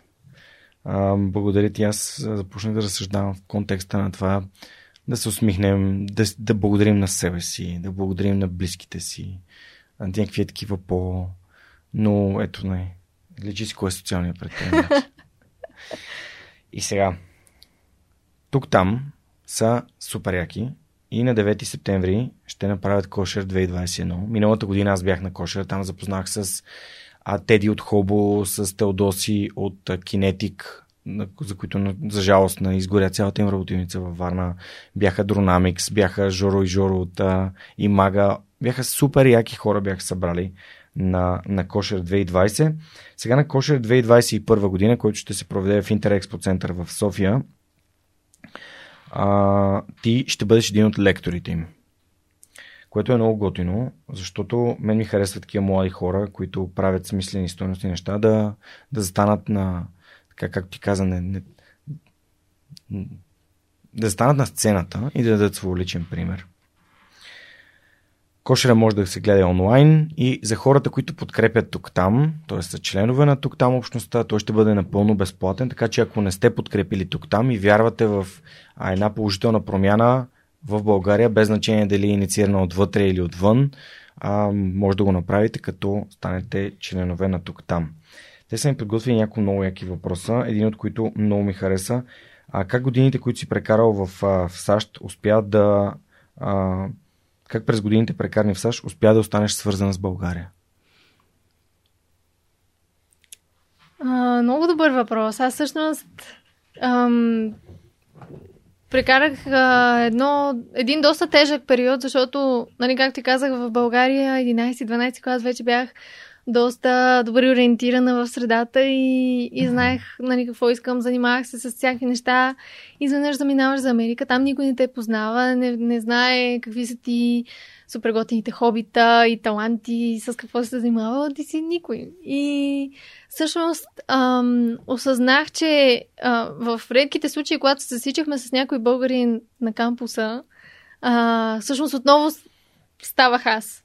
Ам, и това всъщност а, просто имах някакво такова раздвоение на личността, българската Ива и американската Ива.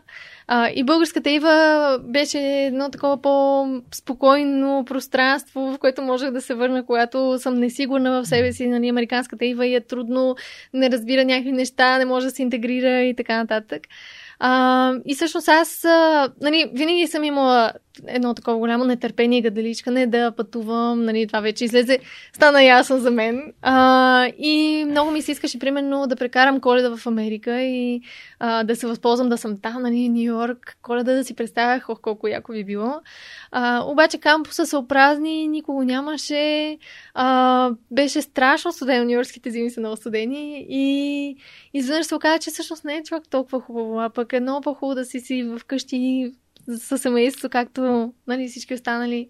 А, и тогава вече реших, че е нужно, нали, ти колкото и да пътуваш на различни места, е нужно да се връщаш а, и да прекараш време с семейството си.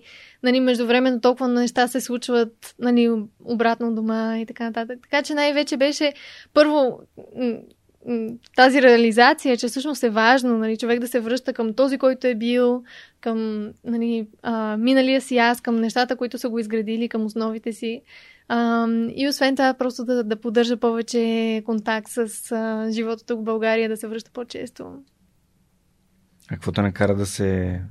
А, какво те мотивира а, да се завърнеш в България? Ами тази идея а, този проект, нали, както mm-hmm. започна в чужбина, ще, ще ми бъде много по-трудно да го реализирам. А, връщайки се тук, нали, първо имаше ясната нужда от това, което бях решила да правя.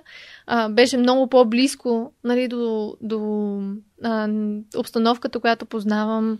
А, нали, това, което споменахме, че е по-хубаво каузата да е близо до теб, отколкото да се пробваш да а, подобряваш живота на някакви хора, които въобще не познаваш и а, нали, да ходиш по някакви други страни, да, да поправяш животите на, на различни хора по света, дори и те да нямат никаква нужда от теб.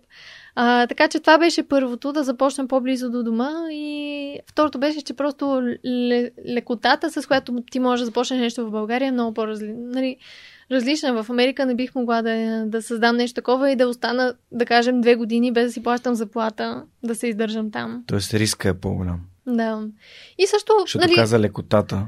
Лекотата Обясни. също и в смисъл на това, че тук с когото и да искаш да се свържеш, да кажем, имаш някаква компания, която биха ти били перфектни клиенти, те са на един-два контакта разстояние винаги. Нали, екосистемата е много по-малка, общността е много по-малка, а, по-лесно е за навигиране.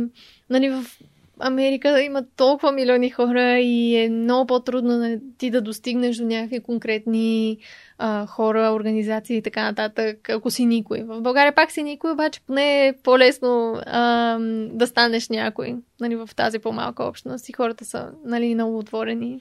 Мислиш, че в България има повече възможности от гледна точка на това, че е син океан, нали, това, че е един вид ам, неизползван неизползвана а, така, среда за, за развитие на, на множество проекти. Особено, ето, не, твой проект е абсолютно син океан. Има ли други такива? О, има, но просто не са в България. Да, в България няма. В България няма, но то това вече няма толкова значение. Живеем в такъв глобализиран свят, че дори нещото, върху което ти работиш, да го няма в България, това не, не, не е от голямо значение, освен ако не е някакъв много локален бизнес. А, нали, всичките ти потребители, клиенти да са тук в България и да можеш да донесеш нещо, което в чужбина, примерно, вече го има. В нашия случай бизнесът ни е глобален и работим с клиенти от всякъде, няма значение къде се намираме. А, имаме много конкуренти по целия свят, така че не играе толкова голямо значение, но предполагам за някакви модели, които примерно съществуват в чужбина, а в България ги няма и са нали, релевантни за българския потребител, за българските клиенти, защо не? А бихте ли могли да включите други социални групи в във вашата идея. Да, пробвали сме се, между другото. По едно време, 2018 година мисля, че беше, когато имахме изведнъж много големи поръчки, се пробвахме. Аз тогава работих а, а, в един период с а, майки на деца с увреждания, с хора с увреждания, а, младежи, които а, са били в а, домове за деца, примерно.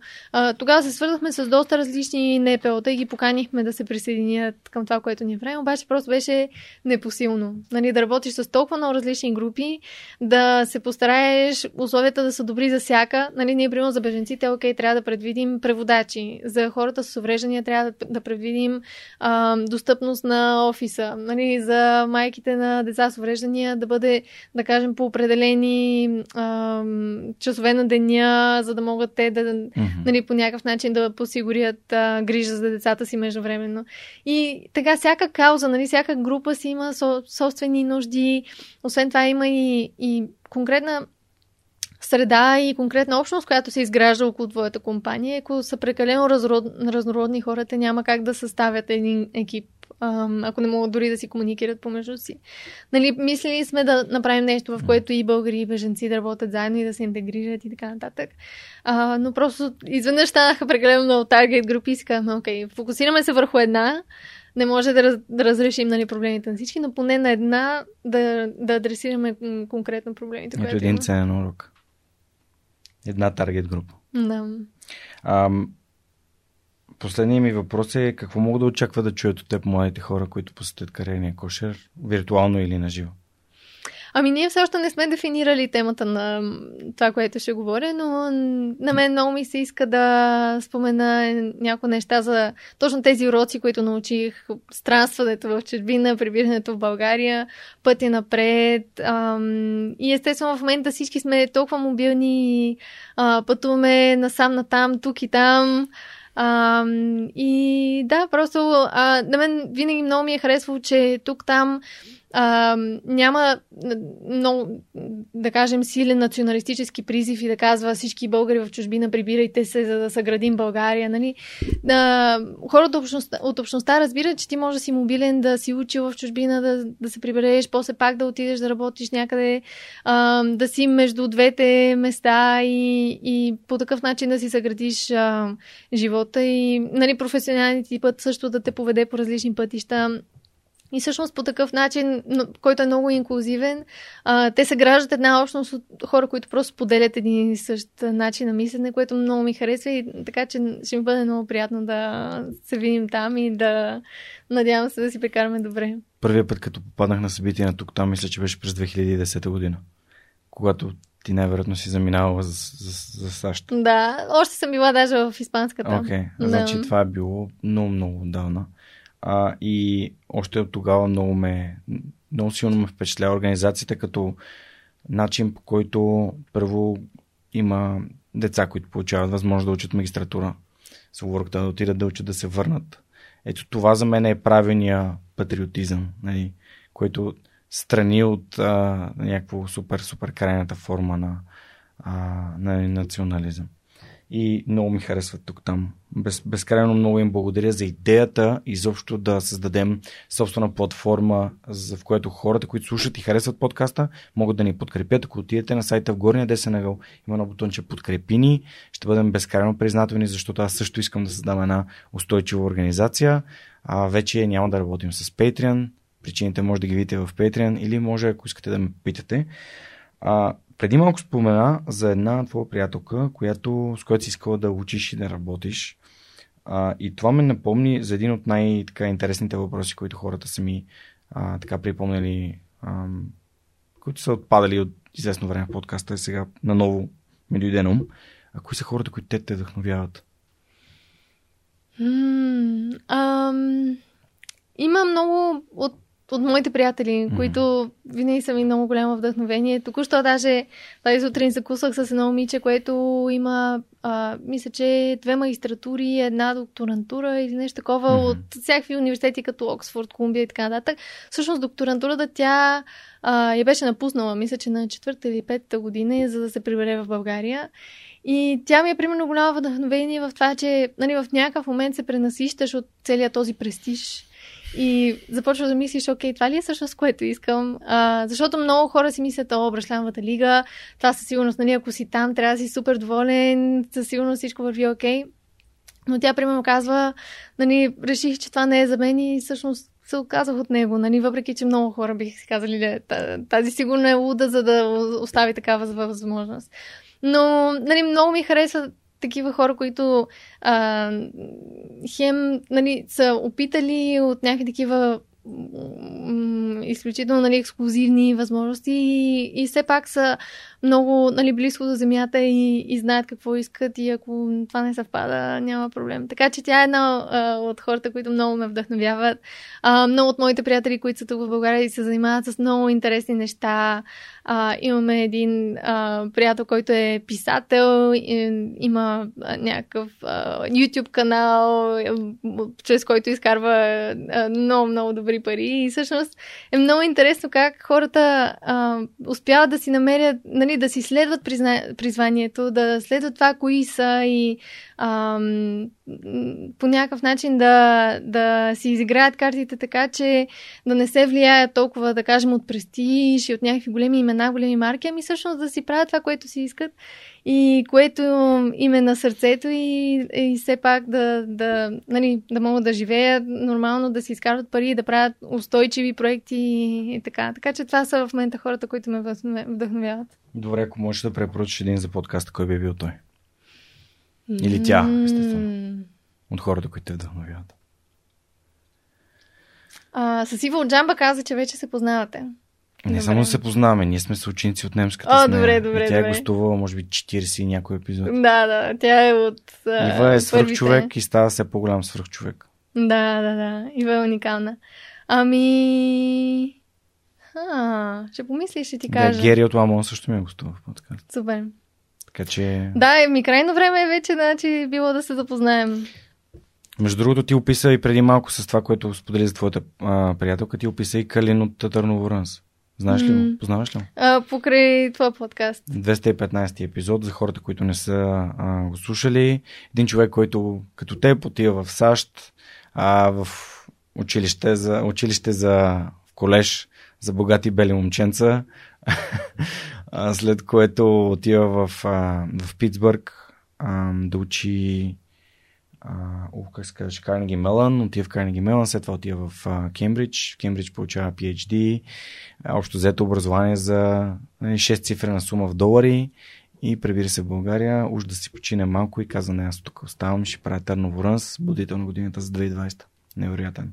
Кали не, а, не, олицетворението, нали, на английски тази прекрасна дума е епифани, и олицетворението на свръхчовека е Калин Василев. А, за мен. Нали, човек, Мгм. който е избрал да се прибере, но без да се прави на жертва и без да се прави на страдалец, каза, окей, аз идвам тук и правя тия неща, бум, бум, бум, и нищо не може да го спре. Супер, моля те, ако сети за някой дори в контекста на разговора, а, моля те сподели ми. И относно призванието, което сподели няколко пъти, аз се припознах в това обяснение, защото аз правя това, което искам и което обичам. Как според теб човек може да намери своето призвание? Хм, ами, всъщност този въпрос, какво би, бил прав... би правил, ако не правиш това, което в момента правиш? Според мен там се тъй едно такова спотаено желание, което ти може би имаш в себе си. Нали, за мен това, което споменах с пътуването в момента, много ми се пътува и естествено, нали, последните години е много трудно а, човек да, да пътува, пък на мен това винаги ми е било голям рак. А, в момента гледам да го ам, да, да, да премахна блясъка, с който винаги съм го а, обграждал, нали, тази идея за пътуването, новите страни, нови култури и така нататък. А, примерно, моят съпруг е много скептичен, той вече се е напътувал, въобще не му се мърда. А, докато аз мисля, че все още нали, го имам това желание. Така че, наистина, човек да си помисли какво би правил, ако не правиш това, което нали, днес има като ограничени ангажименти и така нататък. Там мисля, че се тъй един доста интересен отговор. Много ми хареса този отговор и то пак препратка към супер якия въпрос от SMS Bump. А, ти сподели, вече стана ясно, че твоя съпруг е мароканец, че се е напътувал, а, но имахме тук един българин, Макс Горовиц от Витоша Венчърс, който е българин по избор. Тоест той заедно с Ели са избрали да се преберат в България. А вие а, всъщност как решихте да се установите тук? Тоест, това явно е свързано с Humans in the Loop, но как един нали, мароканец, който живее в Испания и е пътувал толкова много, всъщност, нали, как го избра това нещо и как му понася. Защото, нали, знаеш как разсъждават хората в България, ама то тук няма нищо, що не отидете някъде другаде. Да, ами той го избра заради мен. Не мисля, че му е било на първо място в списъка mm-hmm. на страни, където иска да живее, обаче той ми каза, окей, а, тък му завършвах аз в Америка и ми каза, избери си къде искаш да бъдеш, само нали, фиксирай го и между времето ще спробвам аз да дойда при теб. А, така че той направи този жест и а, в продължение на една година всъщност той се опитваше да дойде в България да си намери работа. А, тъй като няма европейски паспорт, за него беше още по-трудно. Така че сме, нали, двамата сме минали през доста неща, свързани с а, нали, миграция, визи и така нататък. А, и в крайна сметка успя да си намери нещо, което е по неговата специалност, тъй като той се занимава с възобновяема енергия.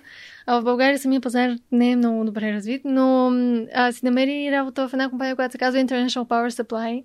Те са много интересни, може да поканиш. Да, абсолютно. В списъка съм. Добре, супер. Смисъл, фаундъра а, на, на IPS ми е много така интересен. Не само след като разбрах в, разбира се, за проекта с SpaceX. Нали, да. С Илон. Ам, това е един от хората в списъка, но понеже при мен всичко случва тогава, тогава, когато трябва и винаги на време. А, да. Еми ето. И Райчо, да. и той, а, и има доста хора в списъка, които са ми много, много интересни. А, подкрепа. И това, това, което аз чух е подкрепа. Подкрепата на човека до теб. Подкаста го има заради подкрепата нали, на моята годеница. Колко важно е да се чувстваш подкрепен и всъщност ам, за един предприемач колко важно е да се чувства подкрепен според теб? Не от ами, близките, от, става да. близките хора, защото винаги има хора, които не... Ами аз всъщност си спомням, нали, много ми е останал в съзнанието един епизод, още в самото начало, а, когато се прибрах и почнах да работя върху тази идея, естествено моето семейство малко, нали, не знаеш въобще за какво става въпрос, защо съм се заела и бяха малко, малко скептични. И тогава им казах, ох, ако вие не ме подкрепите, просто не знам, нали, няма кой друг да ме подкрепи. Много разчитам на вас. И тогава наистина майка ми мисля, че си даде сметка, че е нещо, което е много сериозно и, и трябва да ме подкрепи. И всъщност тогава тя ме свърза с адвокатката, която ни помогна да регистрираме фирмата, с четоводител. Нали, направи всичко по силите си, което нали, можеше чрез своите контакти и така нататък, за да ме подкрепи. Бяха, цялата ми семейство бяха много търпеливи по време на всякакви вакансии, когато аз съм ходила с лаптопа и докато съм оставала да работя, докато те примерно ходят на плаж. Ам, и така, просто нали, не, не са показвали нетърпение с това, че аз непрекъснато работя и особено в началото просто беше нали, един много голям обем работа. Аз бях много разпръсната, не знаех къде да се концентрирам, нали, всички тези просто заради липсата на опит. И пробвах всяка, нали, пробвах грешка. А, така че те наистина бяха много търпеливи и моя съпруг също. А, в началото даже той всъщност, когато пристигна, много се изненада колко много работи. Защото ние бяхме от разстояние, той се не знаеше как нали, си прекарвам дните и всъщност много даже го изплаши. Нали, как може толкова много да работиш. Ам, и той доста ми помогна в последните години да си балансирам живота малко повече в смисъл mm. на нали, work-life balance, да отделям повече време за свободно време, да нищо правене, за хобита, за семейство, за него, mm. за всичко. А защо това е важно и как те кара да се чувстваш, когато го има този баланс и как се no. чувстваш, когато го няма?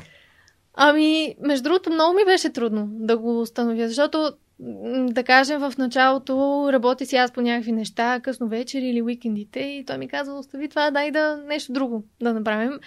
И аз тогава м- чувствах се едно, той въобще не ме разбира, нали, как може да ми казва да спра да работя, при положение, че аз имам това, това и това. А, и всъщност отне много търпение от негова страна и нали, от моя страна също трябваше да мина през един процес на това да разбера, окей, днешната работа може да я оставим за утре, а, не, не, нали, няма да избяга. А, и, и си беше наистина един дълъг процес, а, но това беше синхронизирано с стабилизацията малко на компанията, mm-hmm. това, че вече имам екип, на който мога да разчитам, да делегирам повече задачи, нали, вече да не съм ботълнек на цялата компания, всичко да минава през мен. А, така че, нали, беше един а, постепенен процес, но определено е важно, защото аз се бях сляла с компанията и бяхме станали едно. А, нали, аз бях марката, цялата компания беше нали, аз самата. Говорим. И затова е хубаво нали, в някакъв момент в еволюцията на, на целият този проект а, да се откъснеш малко, нали, да се отдели от теб а, и да си заживее собствен живот. Нали, ти вече нямаш чак толкова контрол върху всичко, което става, което е mm. много здравословно. И освен това започваш да си даваш сметка, че ти си, си ти и отвъд компанията. Нали, имаш други интереси, други хобита, други неща, които са ти приятни и това е напълно окей. Okay. Като заговори за хобита, знам, че се занимаваш с танци.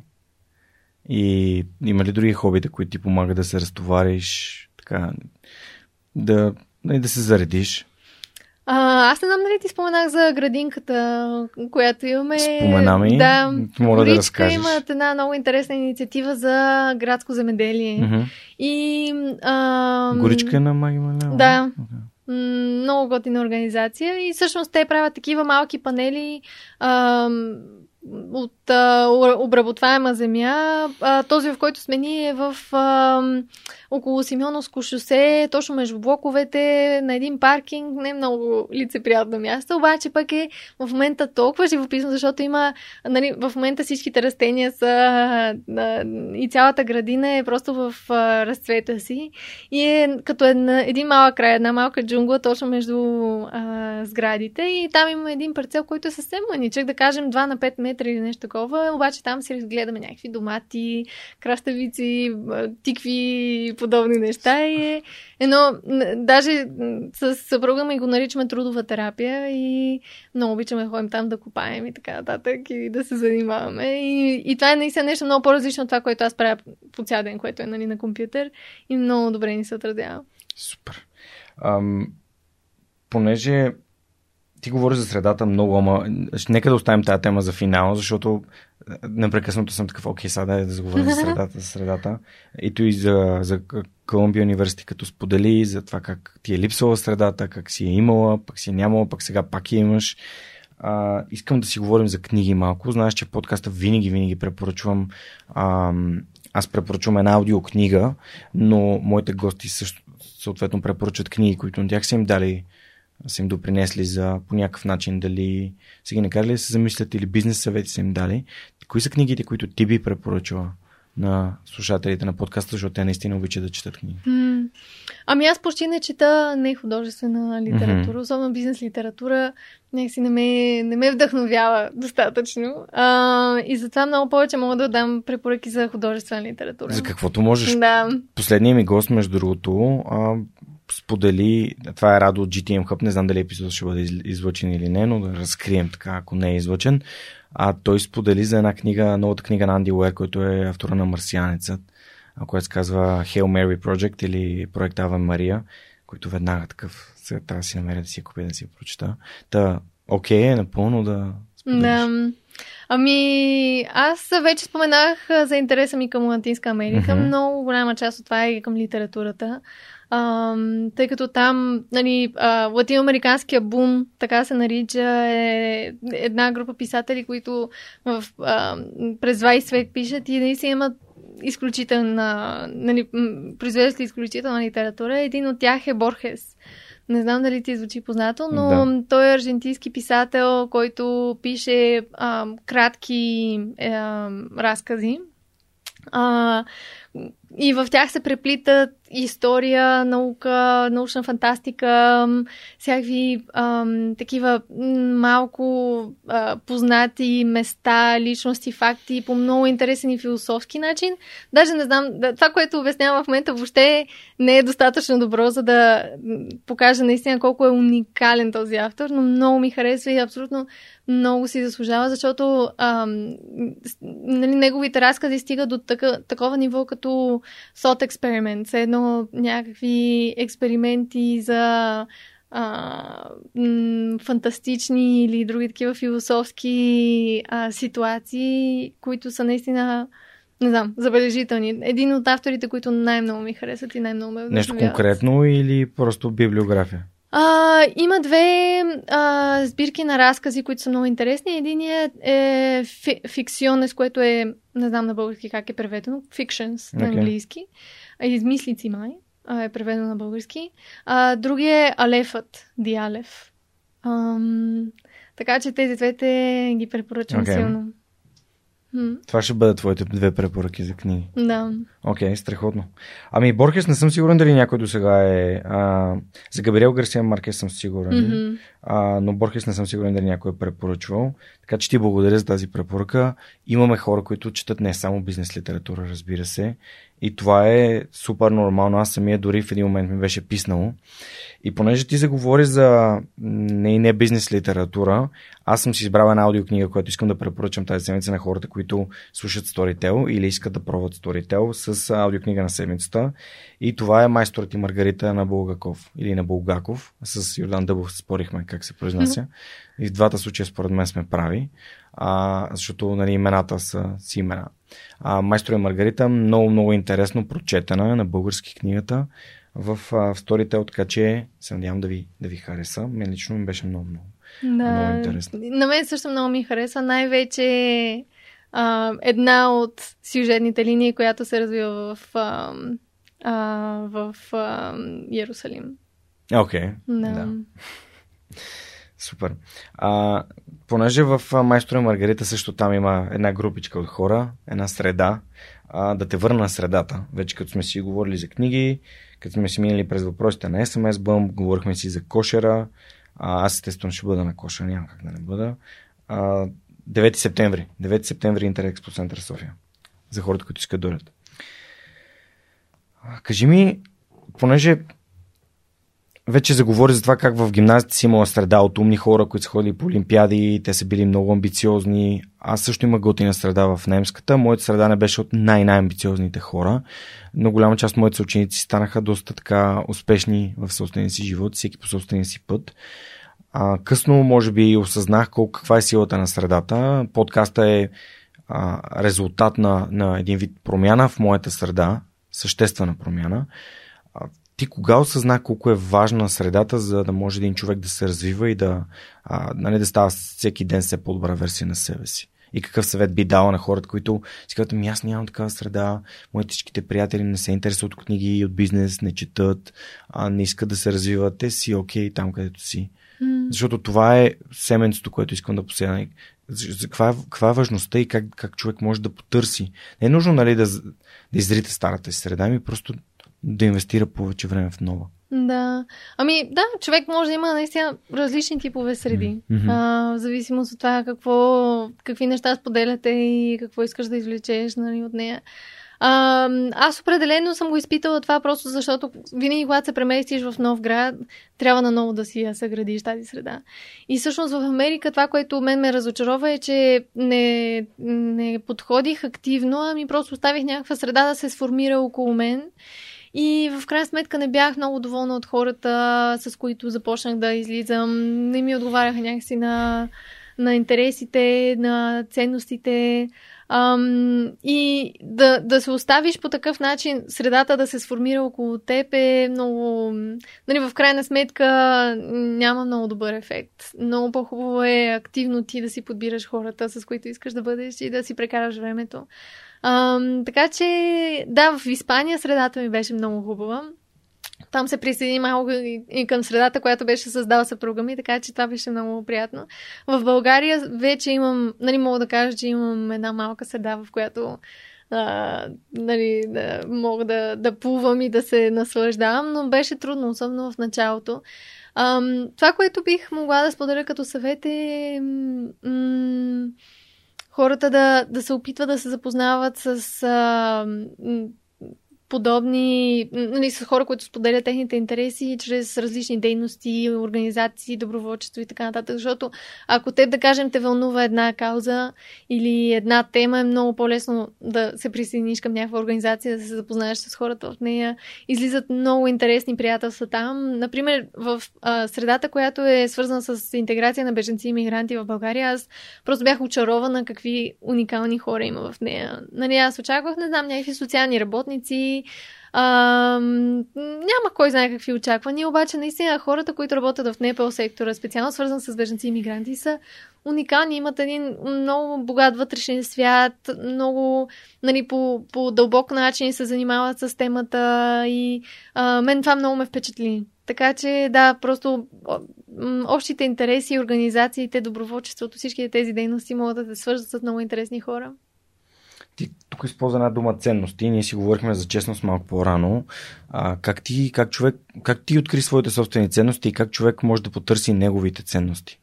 Аз тук говорих и за свободата, не нали, като разказвах как в съм се прибрал и всъщност това е едно от най-ценните неща за мен. Да, ами много труден въпрос. Аз мисля, че все още нямам някаква ясна и твърдо изградена ценностна система. Нали, с моя съпруг напоследък си говорихме за това, че аз все още съм доста релативист в смисъл на това, че понякога едни ценности, понякога други, много често в зависимост от ситуацията, взимам решенията, а, докато той, да кажем, а, идва от а, нали, една страна, където неговите ценности са много свързани с вярата му. И там има много ясна ценностна система, върху която може да се оповава. Аз го нямам това. И много често ми играе и лоша шега. Защото а, в зависимост от ситуацията, естествено в много случаи може да вземеш решението, което на теб ти е полезно и теб те благоприятства това не е нещо, което е наистина, нещо, което наистина отговаря на ценностите ти. И може би всъщност това разкрива, че тези ценности, които ти, да кажем, казваш, че ги имаш и нали, ги заявяваш, всъщност не са реално твоите приоритети и така нататък в практиката. Така че не, нали, не, не, не бих искала да кажа, че нямам ценности, но все още съм в процес на дефиниране на точно тази рамка, просто защото нямам ясно изградена или готова рамка, която, на която да мога да се оповавам. Добре, има ли начин по който според теб хората могат да определено нали, ролята на религията в нашия живот или в живота на, общ... на цивилизацията, айде да малко да, по-общо да погледнем, е да въплощава ценности. И те ценностите на религиите са едни и същи. Нали, любов към ближния, а, уважение, а, нали, там добродетелите, които са те са еднакви за всички религии, които нали, не случайно се казват юдео-християнски религии, в които влиза и исляма. Нали, те, те всъщност са, общо взето, рамката е сходна и ам, цялото разделение идва от кое как се казва, което за мен е някакво безумие. Но според теб, как човек може да, нали, спрямо начина по който се чувства ли може да определи това дали му е ценно ето, с честността и това, което казва ти, беше много, много силно. То е ситуация, в която ти е показва, че за теб честността е ценност. И то е някаква висша ценност, защото ам, да искаш да направиш добро за някого и той просто да, да не е честен към теб. Mm. Всъщност те кара да се чувстваш зле. Да. Ами, не знам, много е трудно, защото много често, нали, всеки казва, аз съм добър човек. Нали, няма човек, който да, нали, да, да си да. признае, аз съм лош човек. Нали, много трябва да си наистина в някакъв, а, някаква ситуация на на погром, за да си кажеш, ох, аз съм всъщност лош човек, направих това и това, което беше лошо. Всеки човек нали, си казва, аз съм добър човек, правя добри неща, нали, питам се и така нататък. Но въпросът е какви са последствията от нашите действия. И много често тези последствия може да бъдат индиректни, може въобще да не знаем за тези последствия. Нали, а, а, през някакви нали, конкретно действия, които може да не са злонамерени, но да правят нали, да, а, някакъв, вреда. Да, да причинят вреда. До някакви съвсем злободневни неща, примерно да си купиш, не знам, а, някаква дреха от а, голяма марка и да се окаже, че всъщност е произведена в някаква фабрика с много лоши условия, където, т.е. ти просто допринасяш към някакви такива вредни ефекти, които а, цялата система, в която живеем, създава. А, така че много е трудно човек наистина, като си каже, окей, аз съм добър човек, вярвам в тази, тази, тази ценност, наистина, нали, на практика, да, ти да можеш да си докажеш, че във всяко едно действие се съобразяваш с тези ценности и, и, и се водиш по тях. Супер, много яко. Последният въпрос за всяка среща с свръхчовешки гост е как според теб можем да направим България едно по-щастливо място? А, щастливо. Това ли е най- най-голямата ценност, която, или най-голямата цел, която искаме да постигнем? Не знам как си избрал. Извинявай, че те контратакувам с друг въпрос. Просто искам да разбера защо ами... щастливо. Не знам. Ами, за мен лично единственото нещо, което е над щастието е здравето. Нали? За да бъдеш здрав, защото ако ти не си здрав, няма как да имаш нищо друго в живота си. Тоест, ако погледнем отдолу нагоре пирамидата на Маслово, най-долу оцеляване, т.е. здраве. На следващото ниво вече ам, хората поставят различни там ценности, убеждения и така нататък. А, и най- най-нагоре предай нататък, да ги предеш нататък. Но тъй като а, повечето от гостите вече предават нататък, да не кажем почти всички, искам да разбера за, за мен лично смисъла на живота е човек да бъде щастлив. Това малко спрямо това, което каза преди малко, че има хора, които си винаги казват, че правят нещо добро и те, те го правят за да бъдат щастливи. Именно това е смисъл, нали, че те го правят за да бъдат щастливи. И ако а, това да, нали, да откраднат или да наранят някого, а, нали, ги прави щастливи тях, нали, то общо прието може да не, не е окей. Okay, но а, те си окей okay с, с техните си избори, те носят реално отговорността за тях. Но според мен всеки един човек, който не се стреми да бъде щастлив в живота си ми си мисли, на мен трябва да ми е трудно, нали, не мисля, че някой би искал да бъде сизив. И в този ред на мисли, ако ние не сме щастливи хора, ние няма как да помогнем на други хора те да бъдат щастливи. Тоест, ние ако не сме чашка, която е пълна с вода или с каквото и да е, ние няма как да отсипем. Ние ако сме празни и нямаме щастие, любов, разбирателство, ресурси, ние няма как да предостъпим и да помогнем на някого с, с тях. Ако нямаш свободно време, как би могла да дадеш свободно време на хората, които обичаш? Mm. И, и затова щастието е този, този баланс между аз съм добре и имам, постигам, реализирам се и предавам нататък и това ме прави щастлив. Нали? Удовлетворение също. А, затова щастието според мен е по-важно. No. Защото в момента ние сме нещастни. Нали? По, в България хората са изключително нещастни, въпреки че имаме прекрасно време, средата, която имаме, хората, с които общуваме, а, можем да отсяваме хората, които, които а, искаме да имаме около нас и които не искаме да имаме около нас и по този начин да, раз, да развием общества, които реално да променят цялото общество. Защото вие, гостите на свърхчовекът, създавате движение, течение на хора точно като мен. Тоест, това е цитата от твоят цитат преди малко.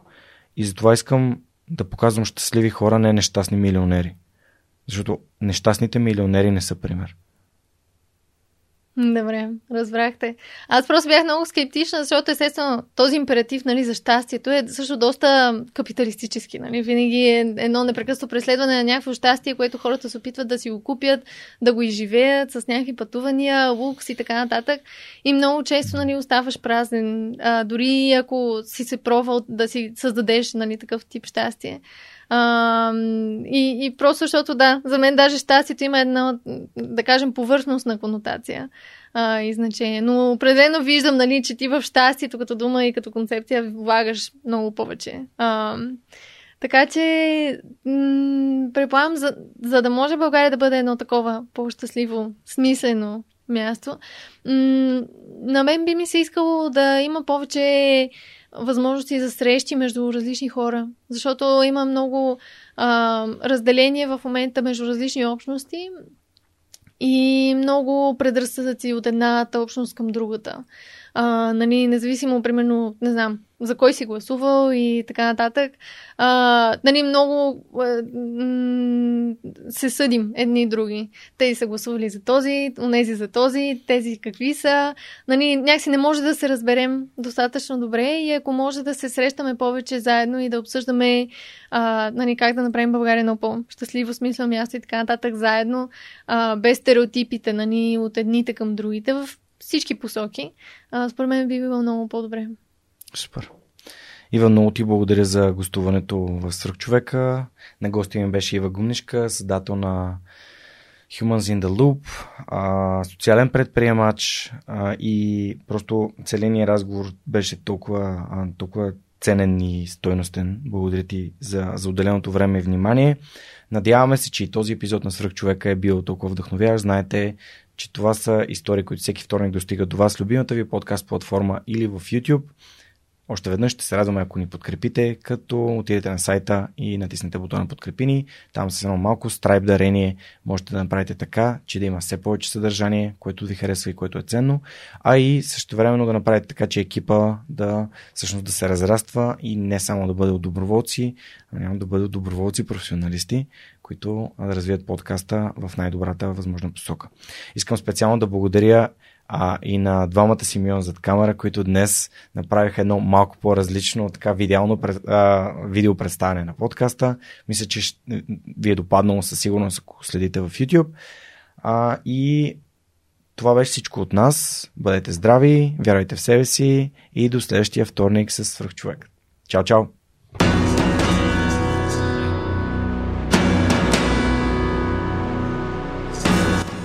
Свръхчовека достига до вас благодарение на подкрепата и усилената работа на хората от екипа.